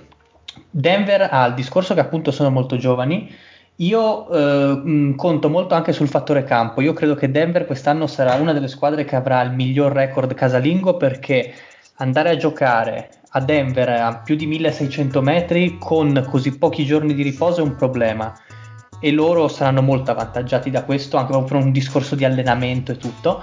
Poi appunto essendo una squadra molto giovane non dovrebbero subire un po' come Atlanta, dicevo, quello che è magari un logorio che ti dà una stagione così compressa e in più, come diceva Alfede, credo molto nel boost psicologico che hanno avuto da una cavalcata ai playoff di un certo tipo, cioè la, la- la serie sui Clippers penso che gli abbia dato una fiducia nei propri mezzi eh, abbastanza alta, al netto poi della perdita di Jeremy Grant e quindi mh, vedo Denver molto molto bene in regular season, ai playoff poi è un altro discorso. Io ne ho date 47. Eh, condivido pienamente l'analisi del Fede riguardo la perdita di Jeremy Grant, che secondo me eh, era un giocatore che eh, copriva più, eh, più ruoli difensivi e offensivi in questa squadra e, per, eh, e non sarà facilissimo sostituirlo perché comunque Michael Porter per ora è, è ancora abbastanza monodimensionale come giocatore, nel senso in attacco è, è bellissimo da vedere, eh, però in difesa eh, non è Jeremy Grant, non ha, non ha quell'attitudine. Eh, No, quello che secondo me non ce l'avrà quasi mai, sia per Allora- formazione fisica che leggero e poi secondo me continua a tenersi la schiena. E, Sì, mh, certo. È, anche da, è anche da calcolare che quest'anno rientrerà Will Barton, che lo scorso anno ha giocato o non ha giocato quasi per niente, se non sbaglio, e Gary Harris dovrebbe esserci dall'inizio della stagione. Eh, quindi dovrebbe essere per il resto una Denver al completo. E, Eh, e nella bolla che non ha giocato Barton, che si era fatto male, Esatto, però esatto. giocare aveva giocato, cosa ne ha fatte? Quasi, fammi 58. vedere, 58, cioè, quindi 58. 58 su 70 Mm. e qualcosa, insomma è una bella, stava facendo anche un bell'anno devo dire. Esatto, e quindi avendolo- avendo questi giocatori per tutta la stagione, secondo me 47 potrebbe essere un record accettabile e condivido anche il- l'analisi del, del Lorenzo quando dice che comunque i Lakers secondo me non spenderanno eh, eccessiva energia in regular season, secondo me saranno forse più i Clippers che avranno più voglia di, eh, di dimostrare che non sono stati eh, bolliti, che sono stati bolliti ingiustamente. E quindi secondo me saranno i Clippers i veri contender al ruolo di primo posto ad ovest. E 47 vittorie comunque sono, sono un buon ovviamente 47 vittorie su, su 72 partite secondo me sono un, un risultato raggiungibile per Denver. Che diventano 53. Mm-mm, esatto Io vado un po' controcorrente, nel senso che ne do meno di voi, ne do 45 su 72, eh, che sarebbero non so quante, forse 50. 51. 51. No? Condivido quello che ha detto il Fede anch'io su, su Jeremy Grant e per questo non li do eccessivamente alti, comunque una, una squadra di alta, di alta classifica. Mm, non, non- non ho niente da aggiungere, avete detto bene voi e condivido quello che ha detto il Fede. Ehm, sono curioso di vedere eh, in campo Montemoris, vedere se si ritaglierà degli spazi in più, che l'anno scorso aveva fatto bene, negli ultimi anni ha fatto bene. Vorrei Eh, vedere se backup, la backup point perda sempre fa, sì, sì, assolutamente. Sì, vedere no, c'è riesce a Campazzo. Mm, po' di- Ammettila. Oh, e passiamo adesso dalle stelle alle stalle perché è, è il grande momento dello zio che ci va a presentare la stagione dei Ma direi che con la risata, direi che con la risata ha già concluso, no? sì, ma io, lo, ma io, Io comincerei con l'hashtag Bastard Timbergamberi per favore. che- Allora, Eh, questa- ti dico solo che mh, Las Vegas vi regala 28 vittorie e mezzo. Vai Allora, a ruota libera. Allora, partiamo subito dal fatto che ho fatto l'Homer, perché in realtà ehm, sono combattuto su, su quanto può dare questa squadra, perché effettivamente non tutte, cioè poche squadre possono avere un centro come Towns a livello di, di presenza in campo, un playmaker come Russell, il problema sono, è tutto il resto del roster che, che fa abbastanza paura. Vabbè, ma che- insomma avete una guardia da 20 milioni a stagione che è uno che, che, insomma Uno che forse è ancora in carcere all'inizio della stagione, quindi ancora da No, verificare. forse, cioè, io lo do per certo dall'ergastolo spero e, e sinceramente mi sono un attimino divertito a, a provare a fare un- il quintetto, gli starters del, um, di, di Minnesota di quest'anno e se il ruolo insomma, di play è certificato su Russell e quello di centro su Towns, il resto è abbastanza nel limbo, è abbastanza fluido come, come roster perché innanzitutto bisogna vedere quanto Anthony Edwards sia eh, mentalmente pronto per l'NBA perché che sia fisicamente un giocatore eh, NBA ready mi sembra abbastanza ovvio che, sia, che abbia l'attitudine giusta per diventare un, un giocatore efficiente questo invece è tutto da dimostrare su questo poi ci sono i reali dubbi poi abbiamo l'ergastolano quindi eh, quello spot è sinceramente per il momento vuoto e rimane la grandissima incognita, ne parlavo anche con il Pat, eh, di Calver. Calver che eh, la scorsa stagione non ha fatto intravedere assolutamente nulla perché eh, ha ruotato nei due ruoli di, di guardia senza però dimostrare di saperci stare né nell'uno né nell'altro nella giusta maniera e probabilmente avrà minuti all'inizio, eh, però su di lui ho sinceramente molte, moltissime riserve. Ehm, è stato acquisito in fase di trade Rubio eh, ed è abbastanza chiaro che eh, si cercasse all'interno della franchigia eh, qualche personalità, qualche veterano che potesse in qualche modo far invertire la rotta di eh, mentalità perdente della franchigia. Non so se Rubio potrà servirgli come servito ai Suns, eh, mi auguro sinceramente di sì. E a fianco a lui in termini di eh, veterani sono stati inseriti anche Ed Davis ehm, e Rondé Hollis Jefferson, e, Hollis Jefferson, quindi non propriamente dei geni del basket, però comunque con anni di, di esperienza NBA. E torniamo appunto al, al, roster e vediamo che come alla piccola potrebbe, potremmo inserire Okoji che però sarebbe più guardia che, che alla piccola. E, e poi c'è il grande, il grande, buco secondo me nel ruolo di ala grande che è un ruolo che vede completamente secondo me scoperto il roster. È stato rifirmato Hernan Gomez che però non so eh, niente proprio di meno che sì, è un buon tiratore ma poco altro. E, e, poi abbiamo Lehman che potrei dire esattamente la stessa cosa, è un buon tiratore e poco altro. E sinceramente in questo ruolo non li vedo nessuno dei due. E, mm, non lo so, è, è, una squadra come in tutte le squadre che abbiamo analizzato di media bassa classifica che ha, grandiss- ha dei grandissimi buchi eh, di, di roster incompleti ed è per quello che da mh, diciamo in maniera critica gli avrei dato pochissime vittorie, da Homer gliene do 31. Eh, secondo me sono anche più di quelle che effettivamente faranno, perché a meno che Edwards non si riveli eh, un giocatore già dall'inizio di grandissimo livello, questa squadra secondo me è destinata ancora a diversi anni di anonimato, purtroppo. Gliene do anch'io 31 come lo zio e volevo lanciare un po' una considerazione allo zio per il quintetto, visto che la squadra secondo me ha un talento poco talento questa squadra, diciamoci la verità. Secondo te non sarebbe magari il caso di puntare su eh, un quintetto più difensivo, tipo per esempio, non so, Rubio, il Beasley o Kogi, magari Towns da 4 e, ed Ed Davis da centro e svangare la partita tramite la difesa piuttosto che sparacchiare con Russell e pochi altri? Oppure... Allora, Ed Davis non è un giocatore che può stare in campo, te lo dico già eh, Beasley cioè più, uguale perché... No, 10-15 minuti, minuti ai Davis sono anche eccessivi per il, per il giocatore.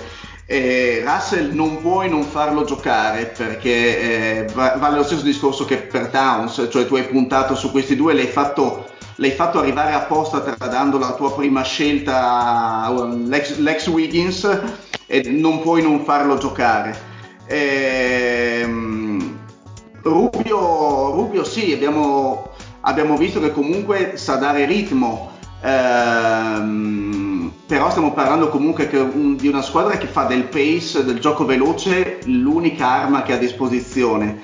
Eh, difensivamente non ha difensori, nel senso ha Okoji, eh, Calver in quei rari momenti e, e poco altro quindi comunque tu sposti i fattori, il risultato non cambia perché difensiva non è stata costruita una squadra difensiva e non hai giocatori difensivi per poter fare un quintetto equilibrato. Quindi eh, è, è, quella squadra che se ti vince lo fa in stile Washington, ovvero segnando più degli avversari.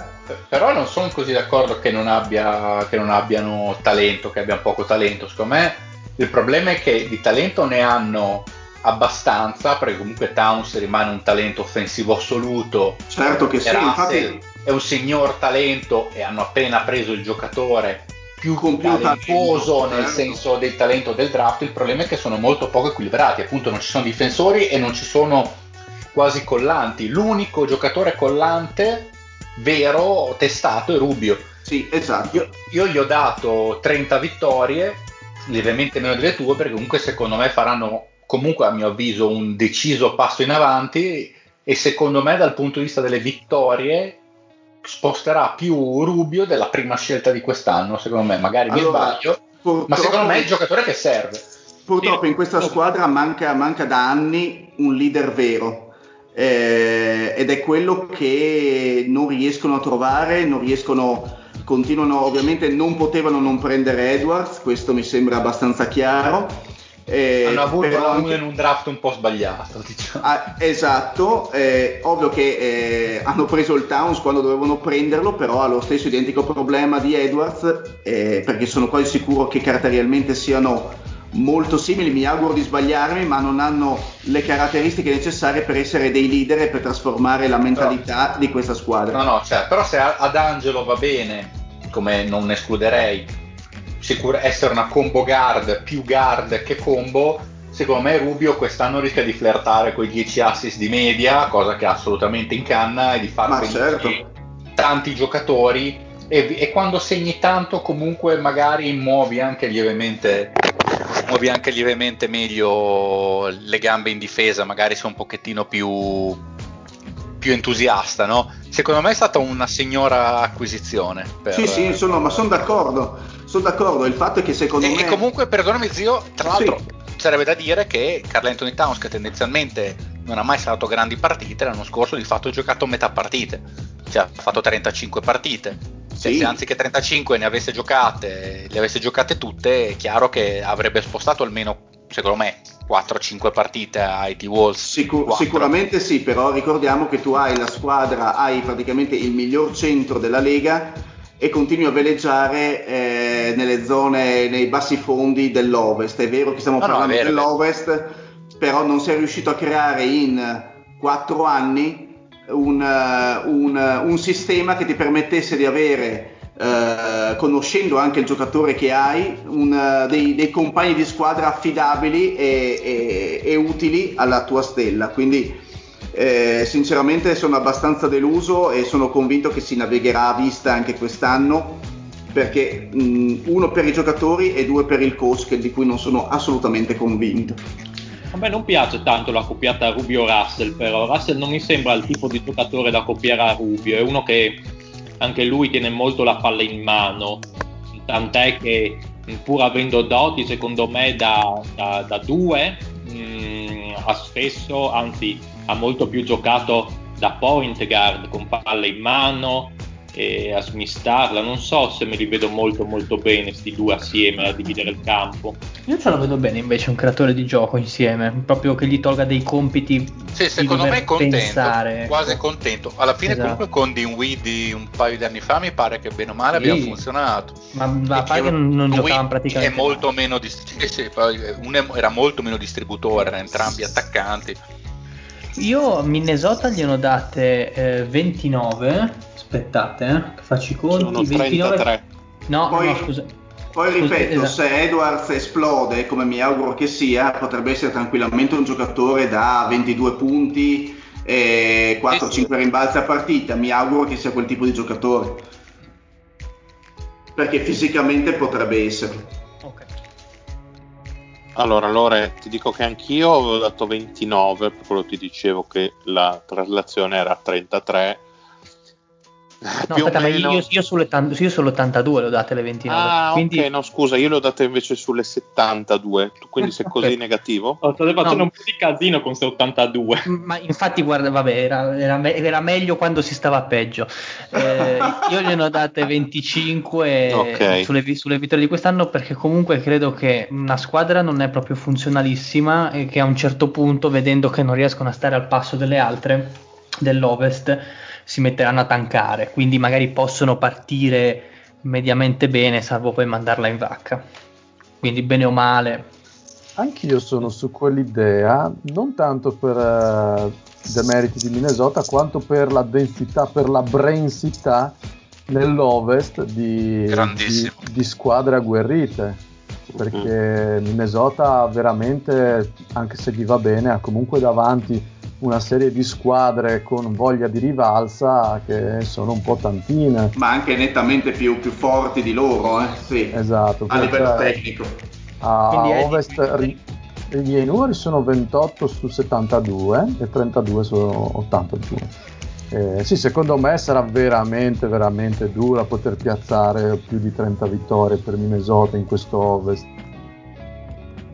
mi manca il Marione e poi chiudiamo Beh, il giro io avevo detto appunto 29 eh, okay. che diventerebbero 33 sulla stagione completa e andiamo adesso avanti con la squadra che Las Vegas vede eh, ultima per vittorie a ovest e quindi chiedo a Leddy di parlarci degli Oklahoma City Thunders come neanche potrebbe fare il miglior 88 Zelda fan. Vai Eddie. Beh, posso dire una cosa? Dica. Diamoli per morti. No, mai dare per morti gli Oklahoma mai. Sì, vabbè, ma risorgeranno. Questo fanno giro li per morti. Quest'anno cazzo Ariza farà 23 punti di media. Ma come Ariza? Arita, Arita. Ah, ah, no, Arisa, Arisa. Ma, ma Arisa Arita, andava all'elementare con Asle, ma come è possibile? Noto mangaka giapponese. Eh, ma, ma gio- gioca ancora, eppure gioca ancora. Vai Eddie. E siccome siamo in ambito manga, d'ora in poi la squadra la chiameremo i City Thunder. grande, grande, gran fumetto. Occhio alla performance che nel presentare i City Thunder. Allora, allora presentiamo questi City Scu- Thunder. Nuova squadra simpatia ufficiale. Beh, anche perché hanno, hanno il, il, grandissimo, poi lo, poi lo citiamo. Quindi per i City Thunder finisce il ciclo Chris Paul, finisce il ciclo Gallo, Steven Adams, prego la porta lì se ne vada, Dennis Schroeder a seguire, insomma finito no, tutto. Scusa, ricordami com'è Dennis Schroeder, detto il figlio di puttana.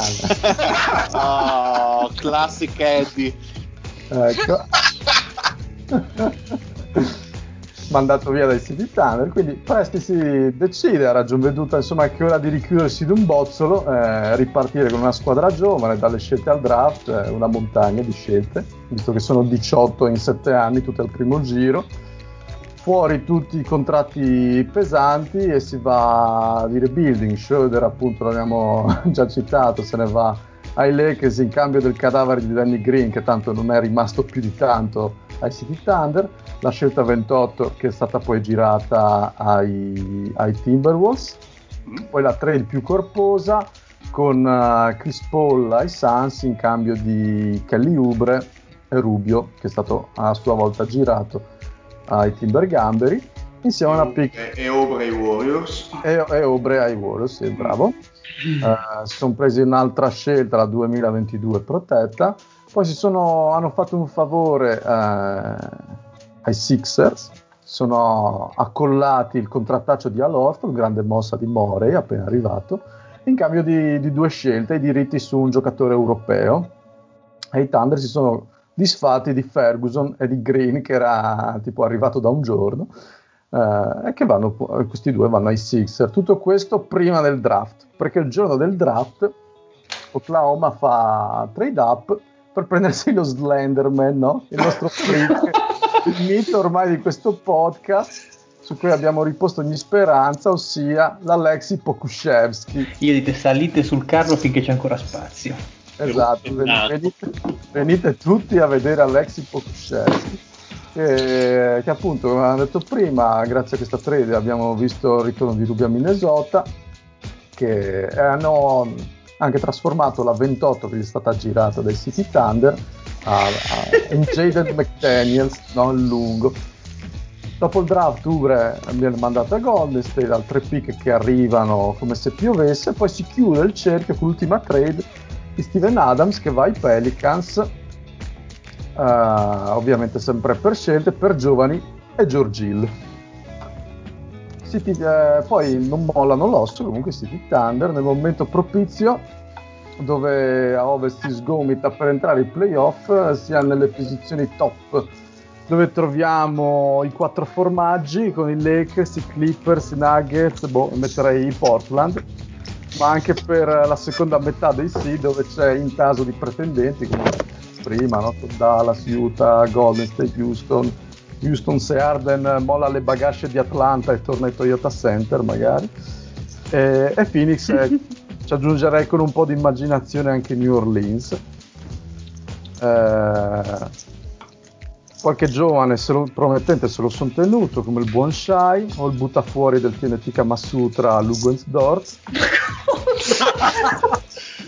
sommato questi questi giovani, bon, sommati al quantitativo altissimo di scelte, sono bon, di buon auspicio. Eh, nel giro di qualche anno, quando i tempi e i giovani saranno un po' più maturi, si può riaprire magari un nuovo ciclo vincente, magari quando qualcuno dei quattro formaggi tornerà nell'oblio.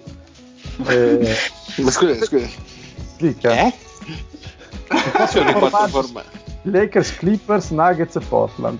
Ah, scemo io ad averlo chiesto, scusa. Quattro eh. formaggi ehm, boh, sarà la maestria di Presti capire quando sarà il momento propizio per tornare sull'acceleratore. No? Ma è un, modo, è un, modo, delicato questo tuo giro di parole per dire che faranno cagare, quindi. Ma assolutamente, questo, questo ah, okay. sarà, saranno, in futuro saranno bellissimi da vedere, ma non è questo l'anno sicuramente. Fuori le, fu- fuori le vittorie, Eddie. Uh, le vittorie che ho dato ai City Thunder sono, sono, sono. Eh, vado under. Thunder. Sono 23 e mezzo quelli che danno i bookmaker di Las Vegas. Sono andato sotto, sono andato di 21 su 72. Anch'io. Sono Anch'io. le 24 su 82. Mm. Anch'io 21. Io sono 21 su 82. Proprio wow. perché questo interesse morboso per le scelte dovrà pur significare qualcosa, quindi giocheranno a perdere, no? se Ovvio. le scelte tutte accumulate bisogna farle fruttare. Beh, ho capito, ma loro non gli cambia un cazzo vincere o perdere se, se hanno le no. No, no, è proprio altri. una questione di mentalità, bisogna far schifo. Ma cosa dici? È comunque Orford. Tu eh. lo devi volere.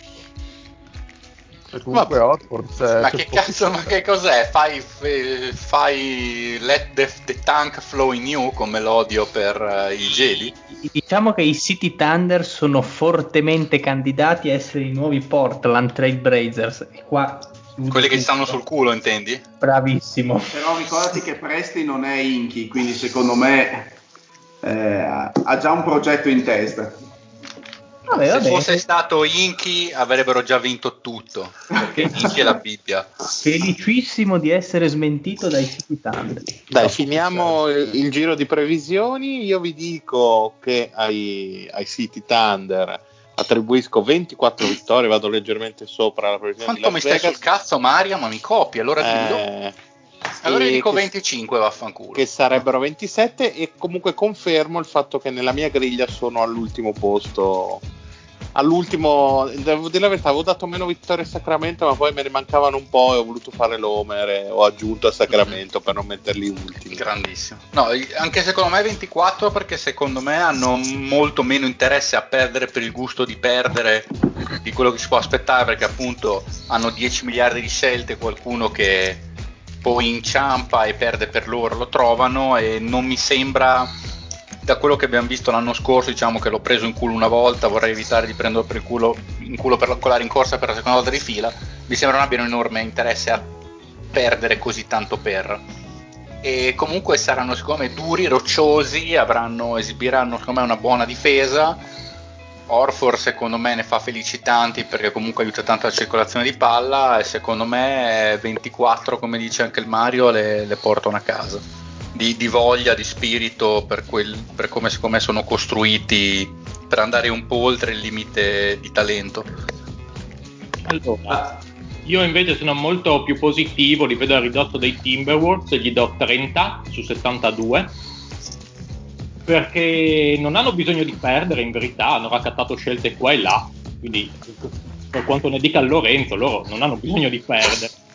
Alexander secondo me ha le possibilità di fare una grandissima stagione quest'anno, proprio a briglia sciolta, adesso senza Chris Paul e Schroeder, daranno una grossa mano a Orford che d'accordo eh, non funzionava nel sistema Philadelphia ma resta un gran centro, ancora alla sua età, un centro di grandi fondamentali che può ancora di, di buona difesa, che ti può ancora fare la differenza diciamo nelle posizioni basse e hanno altri giocatori come Arisa o George Hill che bene o male sono dei veterani che eh, comunque eh, la mentalità ce l'hanno mh, hanno per, per, per, far crescere anche i giovani, per insegnare, possono ancora fare il loro sul campo in, in ruoli, eh, in, in, ruoli magari dalla panchina, George Hill, magari Arisa anche da finto titolare o da titolare, c'è Doc che eh, vorrei vedere come cresce e secondo me hanno le potenzialità per fare meno peggio di quello che ci si aspetta. Ehm, come non lo so, si aspettava molto male, o meglio, non ci si aspettava quei Thunder l'anno scorso, li si vedeva fuori dai playoff poi alla fine ha sorpreso tutti. Questa secondo me è la squadra che eh, ci si aspetta male e che sorprenderà anche se non, se non sarà una sorpresa così grossa come i Thunder della stagione passata che arrivarono ai playoff, ma comunque saranno una squadra difficile da giocarci contro, che ci metteranno l'impegno e possono strappare le loro vittorie. Li vedo lì, lì con, i, con i Minnesota. Gli do una vittoria meno di Minnesota, quindi 30. Bene, abbiamo detto tutti e possiamo andare oltre con la faida infinita. Aspetta, mi mancano le vittorie dello zio. Eh, scusami, 21. Ok. Ecco, stavi cercando di ritardare questo momento, lo so Lorenzo, perché anche No, no, tu anche- sei conscio del fatto che eh, è arrivato il momento di affrontare la tua più grande me- nemesi, è il momento di parlarci di Portland che Las Vegas fissa a 41 vittorie e mezzo. Mm. Allora, aspettate che segno le vittorie dello No, aspetta, allora intanto che tu segni le vittorie io mando un grande saluto a Lenny e Lupo, mitici, grandi, ciao. Ah, ah, Goduria, Goduria, un saluto, quarto posto, che, che, che ridicolo. Vergogna, vergogna. Portland, Portland, Portland. Ecco, allora, diciamo che l'anno scorso, dopo averli detti pesti e cor, peste e corno, dopo averli abbastanza diciamo che quest'anno voglio un attimo cambiare la rotta, no? Perché sarebbe troppo facile, sai, il solito personaggio, tenere il solito personaggio, odiare Portland, così, quindi cambiamo rotta. Portland ha un over-under a 41 circa, che diventa 46 con le vittorie di una stagione normale, e partivano da una base di 39 vittorie l'anno scorso. Allora, Portland secondo me sta messa bene sul mercato, eh, si è rinforzata, non tanto perché ha aggiunto star power, di quello onestamente non è che ce ne fosse bisogno visto il backcourt extra lusso che possono vantare. Mm, Lillard e McCollum onestamente mi sembra che possano durare ancora un bel po', non perdono colpi malgrado le stagioni passano, anzi forse Dame è... Vabbè, Lillard ha 30 anni alla fine non è neanche poi così in là. Entra nel suo prime eh, esce forse da, dalla propria come uno dei giocatori se non il miglior della bolla, sicuramente quello che ha mh, più impattato. Ricordiamo le partite, per esempio, con Dallas contro Dallas, così in cui ha letteralmente trascinato i suoi alla vittoria, cioè li ha portati eh, al, al, primo turno di playoff eh, praticamente da solo. Hanno aggiunto solidità, solidità perché Robocop, eh, inteso come Covington, è il giocatore che mancava a questa squadra, l'avevamo già detto anche in serie di free agency, il giocatore che mancava la scorsa stagione, quel 3D eh, super collante che ha bisogno di pochissimi tiri, di pochissimi palloni, ma fa una quantità di lavoro sporco che fa impressione sia nel proteggere magari che ne so le linee di penetrazione che un backcourt un po' leggero può tendere a concedere eh, sia magari dando un aiuto nel, nel pitulato dove comunque eh, ne parlavamo fuori onda una, qualche puntata fa col Fede il fisico c'è e parecchio. Madonna. Eh, esatto. Derrick Jones come dicevamo prima la preview di Miami secondo me è un'aggiunta che mh, mm, secondaria sicuramente però io sono convinto che Derrick Jones che eh, se usato nel modo giusto possa essere un giocatore buono per eh, delle situazioni tattiche particolari. Derrick Jones da 5 tattico ha dato fastidio ai playoff a molte squadre a Indiana, alla stessa Milwaukee, in alcuni casi anche contro Boston. Mi sembra che ha giocato una gara 5 in cui l'ha messo dentro e ha avuto un, uh, un ribaltamento della partita a suo favore Spoelstra. Quindi se Stoss riesce un attimo a riprendere quelle che sono eh, le idee che aveva Spoelstra su di lui, potrebbe, potrebbe giovarne la rotazione dei lunghi secondo me in questo momento acquista tantissimo senso rispetto all'anno scorso perché ritrova Nurkic che riprende un po' il ruolo del leader difensivo no?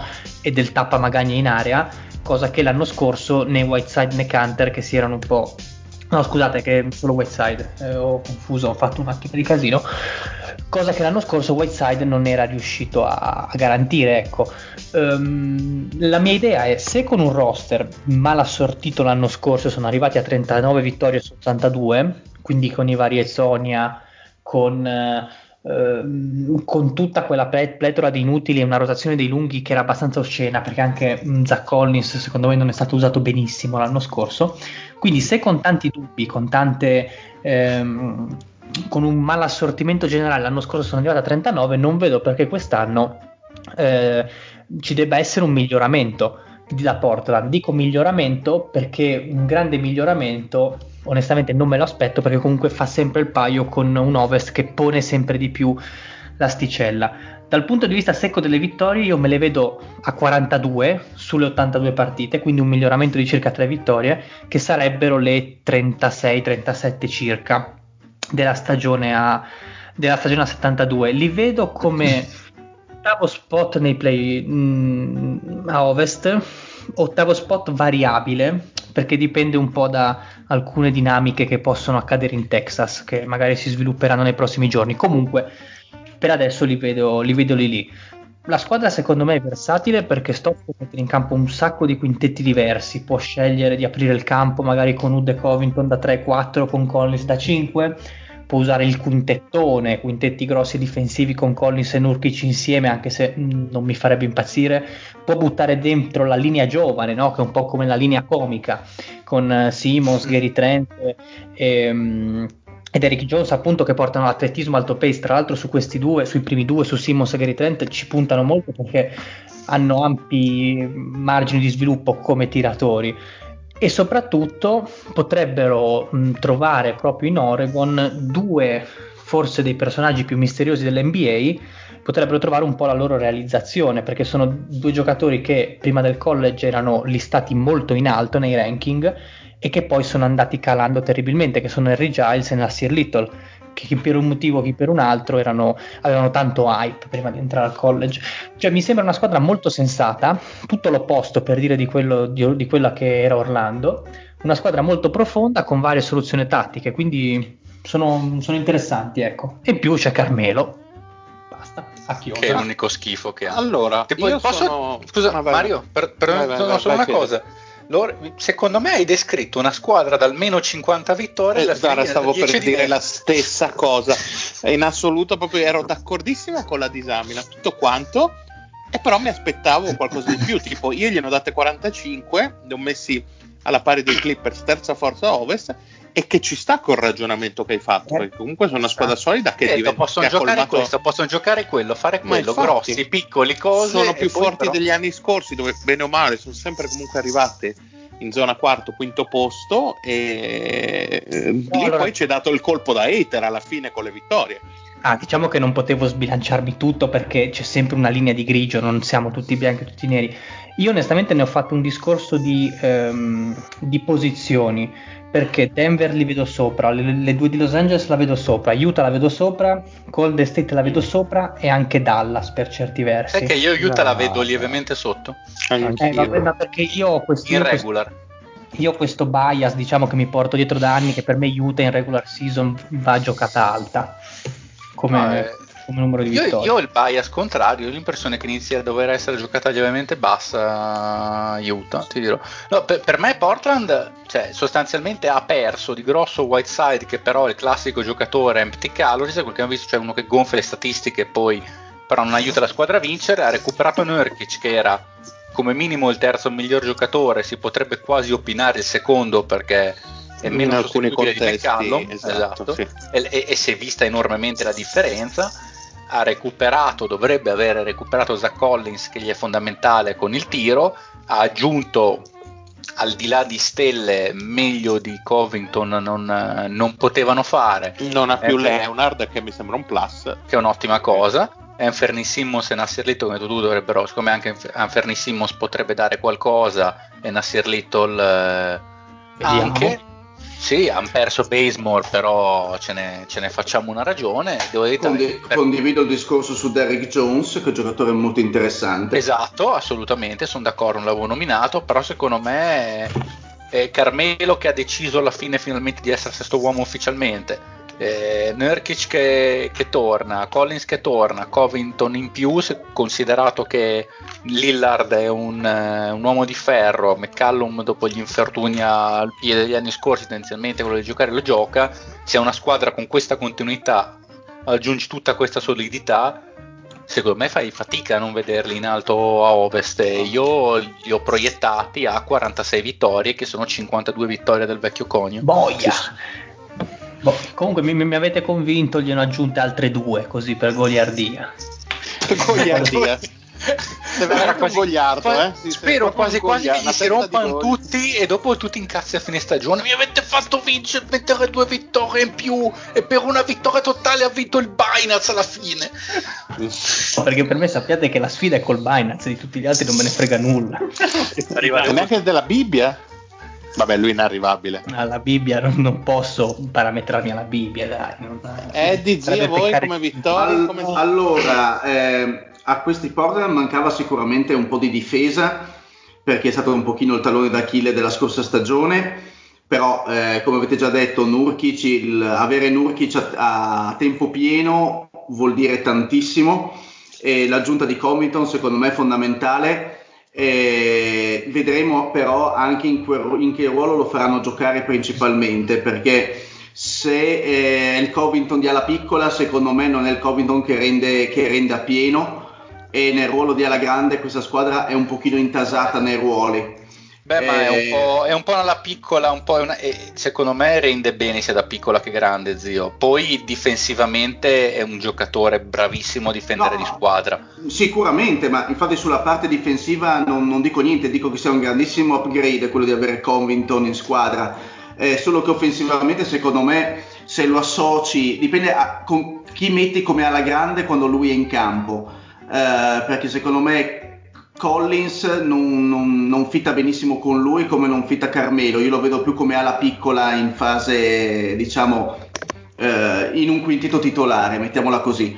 Però sicuramente la squadra è migliorata tantissimo, anche perché comunque Giles, che non so quanto giocherà, ma comunque difensivamente sa stare in campo, Derrick Jones anche, e Canter ha dimostrato anche a Boston che quando gli concedi 15-20 minuti ti dà comunque consistenza. Eh, non sono d'accordo sul fatto di metterli, ma questa ovviamente è una questione personale, davanti agli Utah Jazz, che li vedo ancora più solidi eh, rispetto a Portland ovviamente. E, e, quindi gli ho dato 43 vittorie, sto parlando sempre sulle 72 partite. Allora, eh, io ipotizzo, io ho voluto ipotizzare nel mio quintetto una possibile partenza appunto per, per togliere il dubbio allo zio di questo ruolo di alla grande in quintetto titolare di Derrick Jones accanto a Covington per esempio. Mm, Magari già c'è. Mm. Almeno in certe situazioni, non sempre, però che possono condividere il campo in modo da spostare Covington da, da 4 o addirittura in certe situazioni un Covington da 5 eh, in, in, situazioni magari molto ridotte per andare, andare piccoli.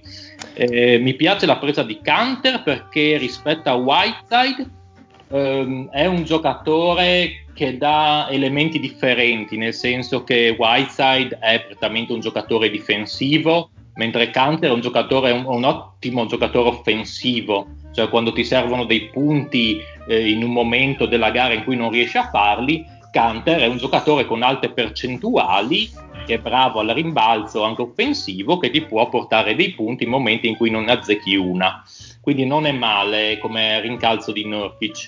Eh, io a questa squadra li vedo in salita rispetto all'anno scorso, voglio dare però 41 vittorie su 72 sempre parlo io secondo me non sono eh, tra le squadre più forti dell'Ovest anche se hanno fatto passi avanti ma vedo Denver sopra vedo Utah molto più sopra eccetera eccetera. Mi mancano, mi mancano l'Eddie e il Marione Ok, io, io vedo Portland, io sono della schiera di quelli che vedono Portland leggermente superiore a Utah.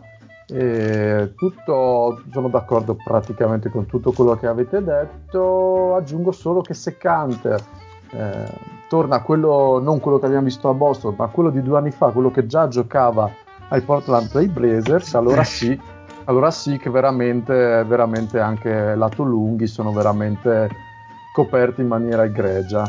Quindi, quindi sicuramente per me più di, più di 40 vittorie, quindi vado, su, vado per le 43. 43 allora... 72? 43 su 72, 49 su uh, 82. Non sei stato attento Lorenzo perché l'avevo detto prima che comunque io in linea con quanto avevi detto tu, ma non in linea con le tue previsioni, ne avevo attribuite 45 ehm, che corrispondono alle 51 degli anni precedenti. Perdermi e, a volte. E con questo andiamo a concludere, nel senso che andiamo a trattare l'ultima squadra, squadra citata più e più volte in relazione a questi Portland, è proprio, sono proprio gli Utah Jazz. Benvenuti! Uè, allora, fermi tesa. tutti, fermi tutti, che a gamba tesa entra il deal, quanto siamo proprio sull'orlo della conclusione. Eh, hai, fatto, sal- hai fatto il bidet in, realtà, in realtà vi stavo ascoltando a Portland eh, fermi che ti presento sento bene perché è giusto che anche tu abbia la tua presentazione. Allora, un saluto stasera, nonostante i suoi impegni su Twitch, dove ricordiamolo, streama con il nickname Caverna di Vaginone, salutiamo il Dile. Benvenuti a tutti, buonasera, buonasera. Vuoi aggiungere qualcosa? Di, di gli orari del tuo streaming, pubblicizza il canale. Esatto la mattina dalle 6 alle 7. Ah, qui, mi raccomando, collegatevi e donate, donate, donate perché mi raccomando. anzi, il caverna di Vaginone è un monicato esatto. su Twitch. Dile, vuoi dirci qualcosa a ruota libera tu? No, stavo ascoltando le vostre proiezioni. Ero Dile, ma è vero che anziché strappare a metà i volumi di Death Note, tu strappi a metà i vaginoni, le grandi labbra? quello è chiaro, quello è chiaro, quello è chiaro.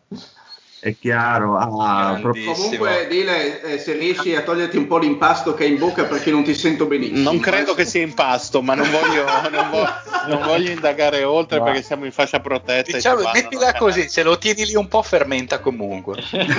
Bene, allora dicevamo Utah, Las Vegas in questo personale duello a distanza con Portland eh, li vede vincitori perché eh, gli attribuisce una vittoria in più, 42 e mezzo.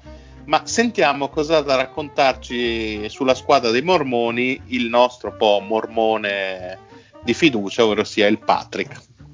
Ah, eh, su Utah c'è poco da dire in verità perché è l'identica squadra dell'anno scorso, hanno preso in più solo Derrick Favors che gli dà una eh, dimensione in più eh, sul Il ritorno. il ritorno che come rincalza Gobert o magari in certe situazioni giocare le due torri se pochissimi minuti se serve magari difesa Eh, il resto la squadra è uguale quindi eh, ci si può aspettare la crescita di Mitchell ci si può aspettare comunque un Gobert che Mitchell maxato durante questa off-season, ricordiamo, ovviamente. Gobert comunque è ancora nei suoi anni migliori, eh, a 28 anni, farà, a meno di infortuni, farà sicuramente una grandissima stagione dal lato difensivo come sempre. Um, questi Utah secondo me hanno tanta voglia di rivincita dopo essere stati sbattuti fuori a quel modo eh, la scorsa stagione, gli scorsi playoff. Ehm, quindi secondo me questa squadra farà molto molto bene in stagione, giocherà proprio con, con la chip on the shoulder che cita- citava spesso il Fede. Ah, grande, sì. E io li vedo vincitori, vincitori di questa conference e gli do 49 vittorie su 72 partite. Che sarebbero faccia. 56. Ah, va, va, va. Ma quanto hai detto, scusa? 56 nella stagione normale. No, no, ma quanto ha detto su, qua, su 72, scusate? 49. Ma tu Oh, sei ubriaco. ma- che tanto che so. No, a me piace il Patrick perché è un sognatore, osa, osa, mi piace, bisogna rischiare. Non come il dealer che è un sognatroia. Eh, mi hai lasciato veramente stronzo con questa, con questa previsione. Eh, devo dire che non me Eh, l'aspettavo. aspetta, 49, trovo morale. 49 sono un sacco, eh, porca puttana. Io Eh. sono del partito Patrick che secondo me sono una macchina da regular season, non sono così hypato e gli do, do loro 43 vittorie che sarebbero 50 nel mondo normale, che bene o male sono quelle che hanno fatto l'anno scorso. Io condivido comunque l'analisi del Pat sul fatto che la squadra è molto più... Cioè, condividi so- l'analisi nel senso che andate dallo stesso psichiatra. Esatto, esatto, esatto. Abbiamo gli stessi problemi, però 49 sono esagerate anche per la mia follia e quindi mi fermo a 45. Anch'io 45. che sono 51 più o meno. Eh, io resto in linea con le previsioni di Las Vegas e li metto leggermente sotto a Portland. Mm, gliene attribuisco 42, che sono circa 48 vittorie. Li vedo più o meno al quinto posto, ma ecco, quelle posizioni sono molto, eh, molto instabili, Io- basta veramente poco. Ma io vorrei capire da, da Lorenzo. Ah, Scusate se... Ok. Cosa? Allora, io vorrei, vorrei capire da dov'è che ti viene comunque questa cosa del- degli Utah Jazz macchina da regular season, perché secondo me almeno negli ultimi anni non hanno dato tutta questa sensazione della macchina regular season, secondo me. Beh, sono sempre Sarei arrivati, curioso di sono sempre- sentire. sono sempre arrivati quarti, quinti. Cioè, sono- hanno, hanno sempre sfondato le 50 vittorie comunque. Ma perché lo chiedi a lui che ha detto che Oklahoma perderà perché ha le scelte degli altri? No, Vabbè, ma la, no. la lascia perdere quello. Eh, io lì, lì si fa per. per Vabbè, far- oddio, hanno fatto in realtà nel, nel 4-5 anni fa, hanno fatto 51, poi 48, poi 50, ok. No, poi alla fine tu hai dato un, un- un voto, diciamo, che è assolutamente in linea. Gli hanno dato 50, sì. Sì, sì, sì, non, non voglio mica. Solo che la, la macchina di regolazione, secondo me, è una cosa che si attaglia molto di più ad altri tipi di, di squadre. Secondo me, Utah Basta è che- diventata una squadra che dà di più ai playoff. Cioè, nel senso che al- Gobert e, e Mitchell hanno dato chiaramente di più i playoff in regular season, secondo me. Anche più di un. Es- escono sempre al primo turno i playoff. Eh, quello è un'altra... No, beh, non sempre al primo turno. Io, io Utah la vedo. Al la vedo secondo una- turno anche, no? Hanno fatto tre anni fa. Può darsi, forse con Houston sono usciti a un secondo turno. Io Utah la vedo come una macchina da regular season, nel senso che sono quelle classiche squadre molto solide, difensivamente molto compatte, eh, con un attacco abbastanza base comunque, un po' come Indiana per certi versi a est, che hanno la grande capacità di vincere quasi sempre con le squadre medio-piccole, senza avere alti e bassi e magari faticando un pochino di più con quelle forti forti, però che riescono a fare tante tante vittorie contro squadre, contro squadre X, contro squadre abbastanza nomine. P- quella per me è una macchina da regular season, una squadra che riesce a eh, massimizzare al massimo le vincite e minimizzare le perdite, un po' come nel poker, un po' come l'obiettivo nel poker. N- non so se rendo l'idea. Non so Sì, se... sì, che, che- che secondo me sono una squadra che vince quello che deve vincere in regular e poi nei playoff può andare anche un po' meglio più che altro perché i suoi migliori giocatori negli ultimi due anni, quanto due o tre anni, hanno magari un po' per performato. Mentre, cioè, secondo me le meccaniche di regular season sono quelle che poi i playoff sono più scarse di quelle che sono in regular, ma probabilmente è una visione diversa, semplicemente. No, beh, sì, forse è una questione di termini. Eh. So- sono una questione di termini, so- infa- ma infatti non stavo dicendo che avessi torto, ero curioso di capire quale fosse la tua. A che cosa associassi il concetto di. Sì. Che poi comunque io adesso gli ho dato 49, no, quanti ne ho dati? 50 vittorie Sì. sono. Io li vedo quarti a Ovest, perché per me l'Ovest sarà abbastanza complicato, quindi non vedo, cioè voi che vedete un quarto posto, che ne so, 52-53 vittorie, se non ho capito Sì. male, io lo vedo leggermente più basso.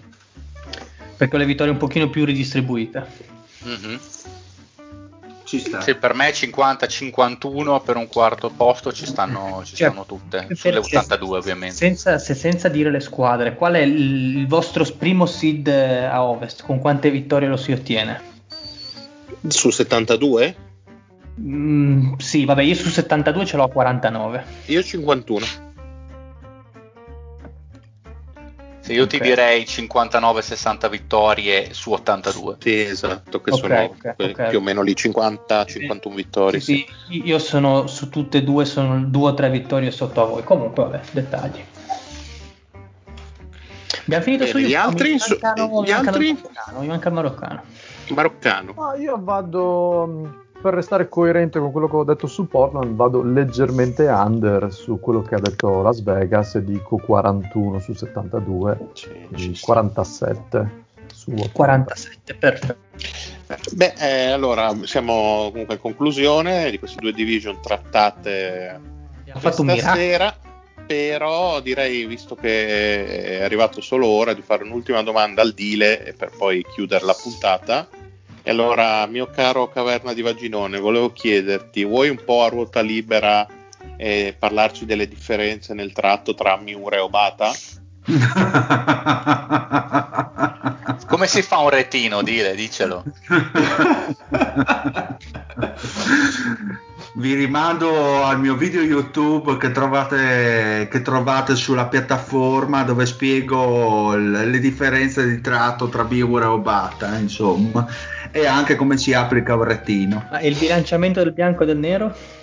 Bilanciamento del bianco e del nero Non esiste, non esiste. È, è la vita che si dovrebbe Non esiste. persone. Eh, ma quindi sei d'accordo che una squadra deve avere sei bianchi e sei neri, no? Per essere... No, Mm, eh, no. una squadra dovrebbe avere 10 bianchi e nessun nero.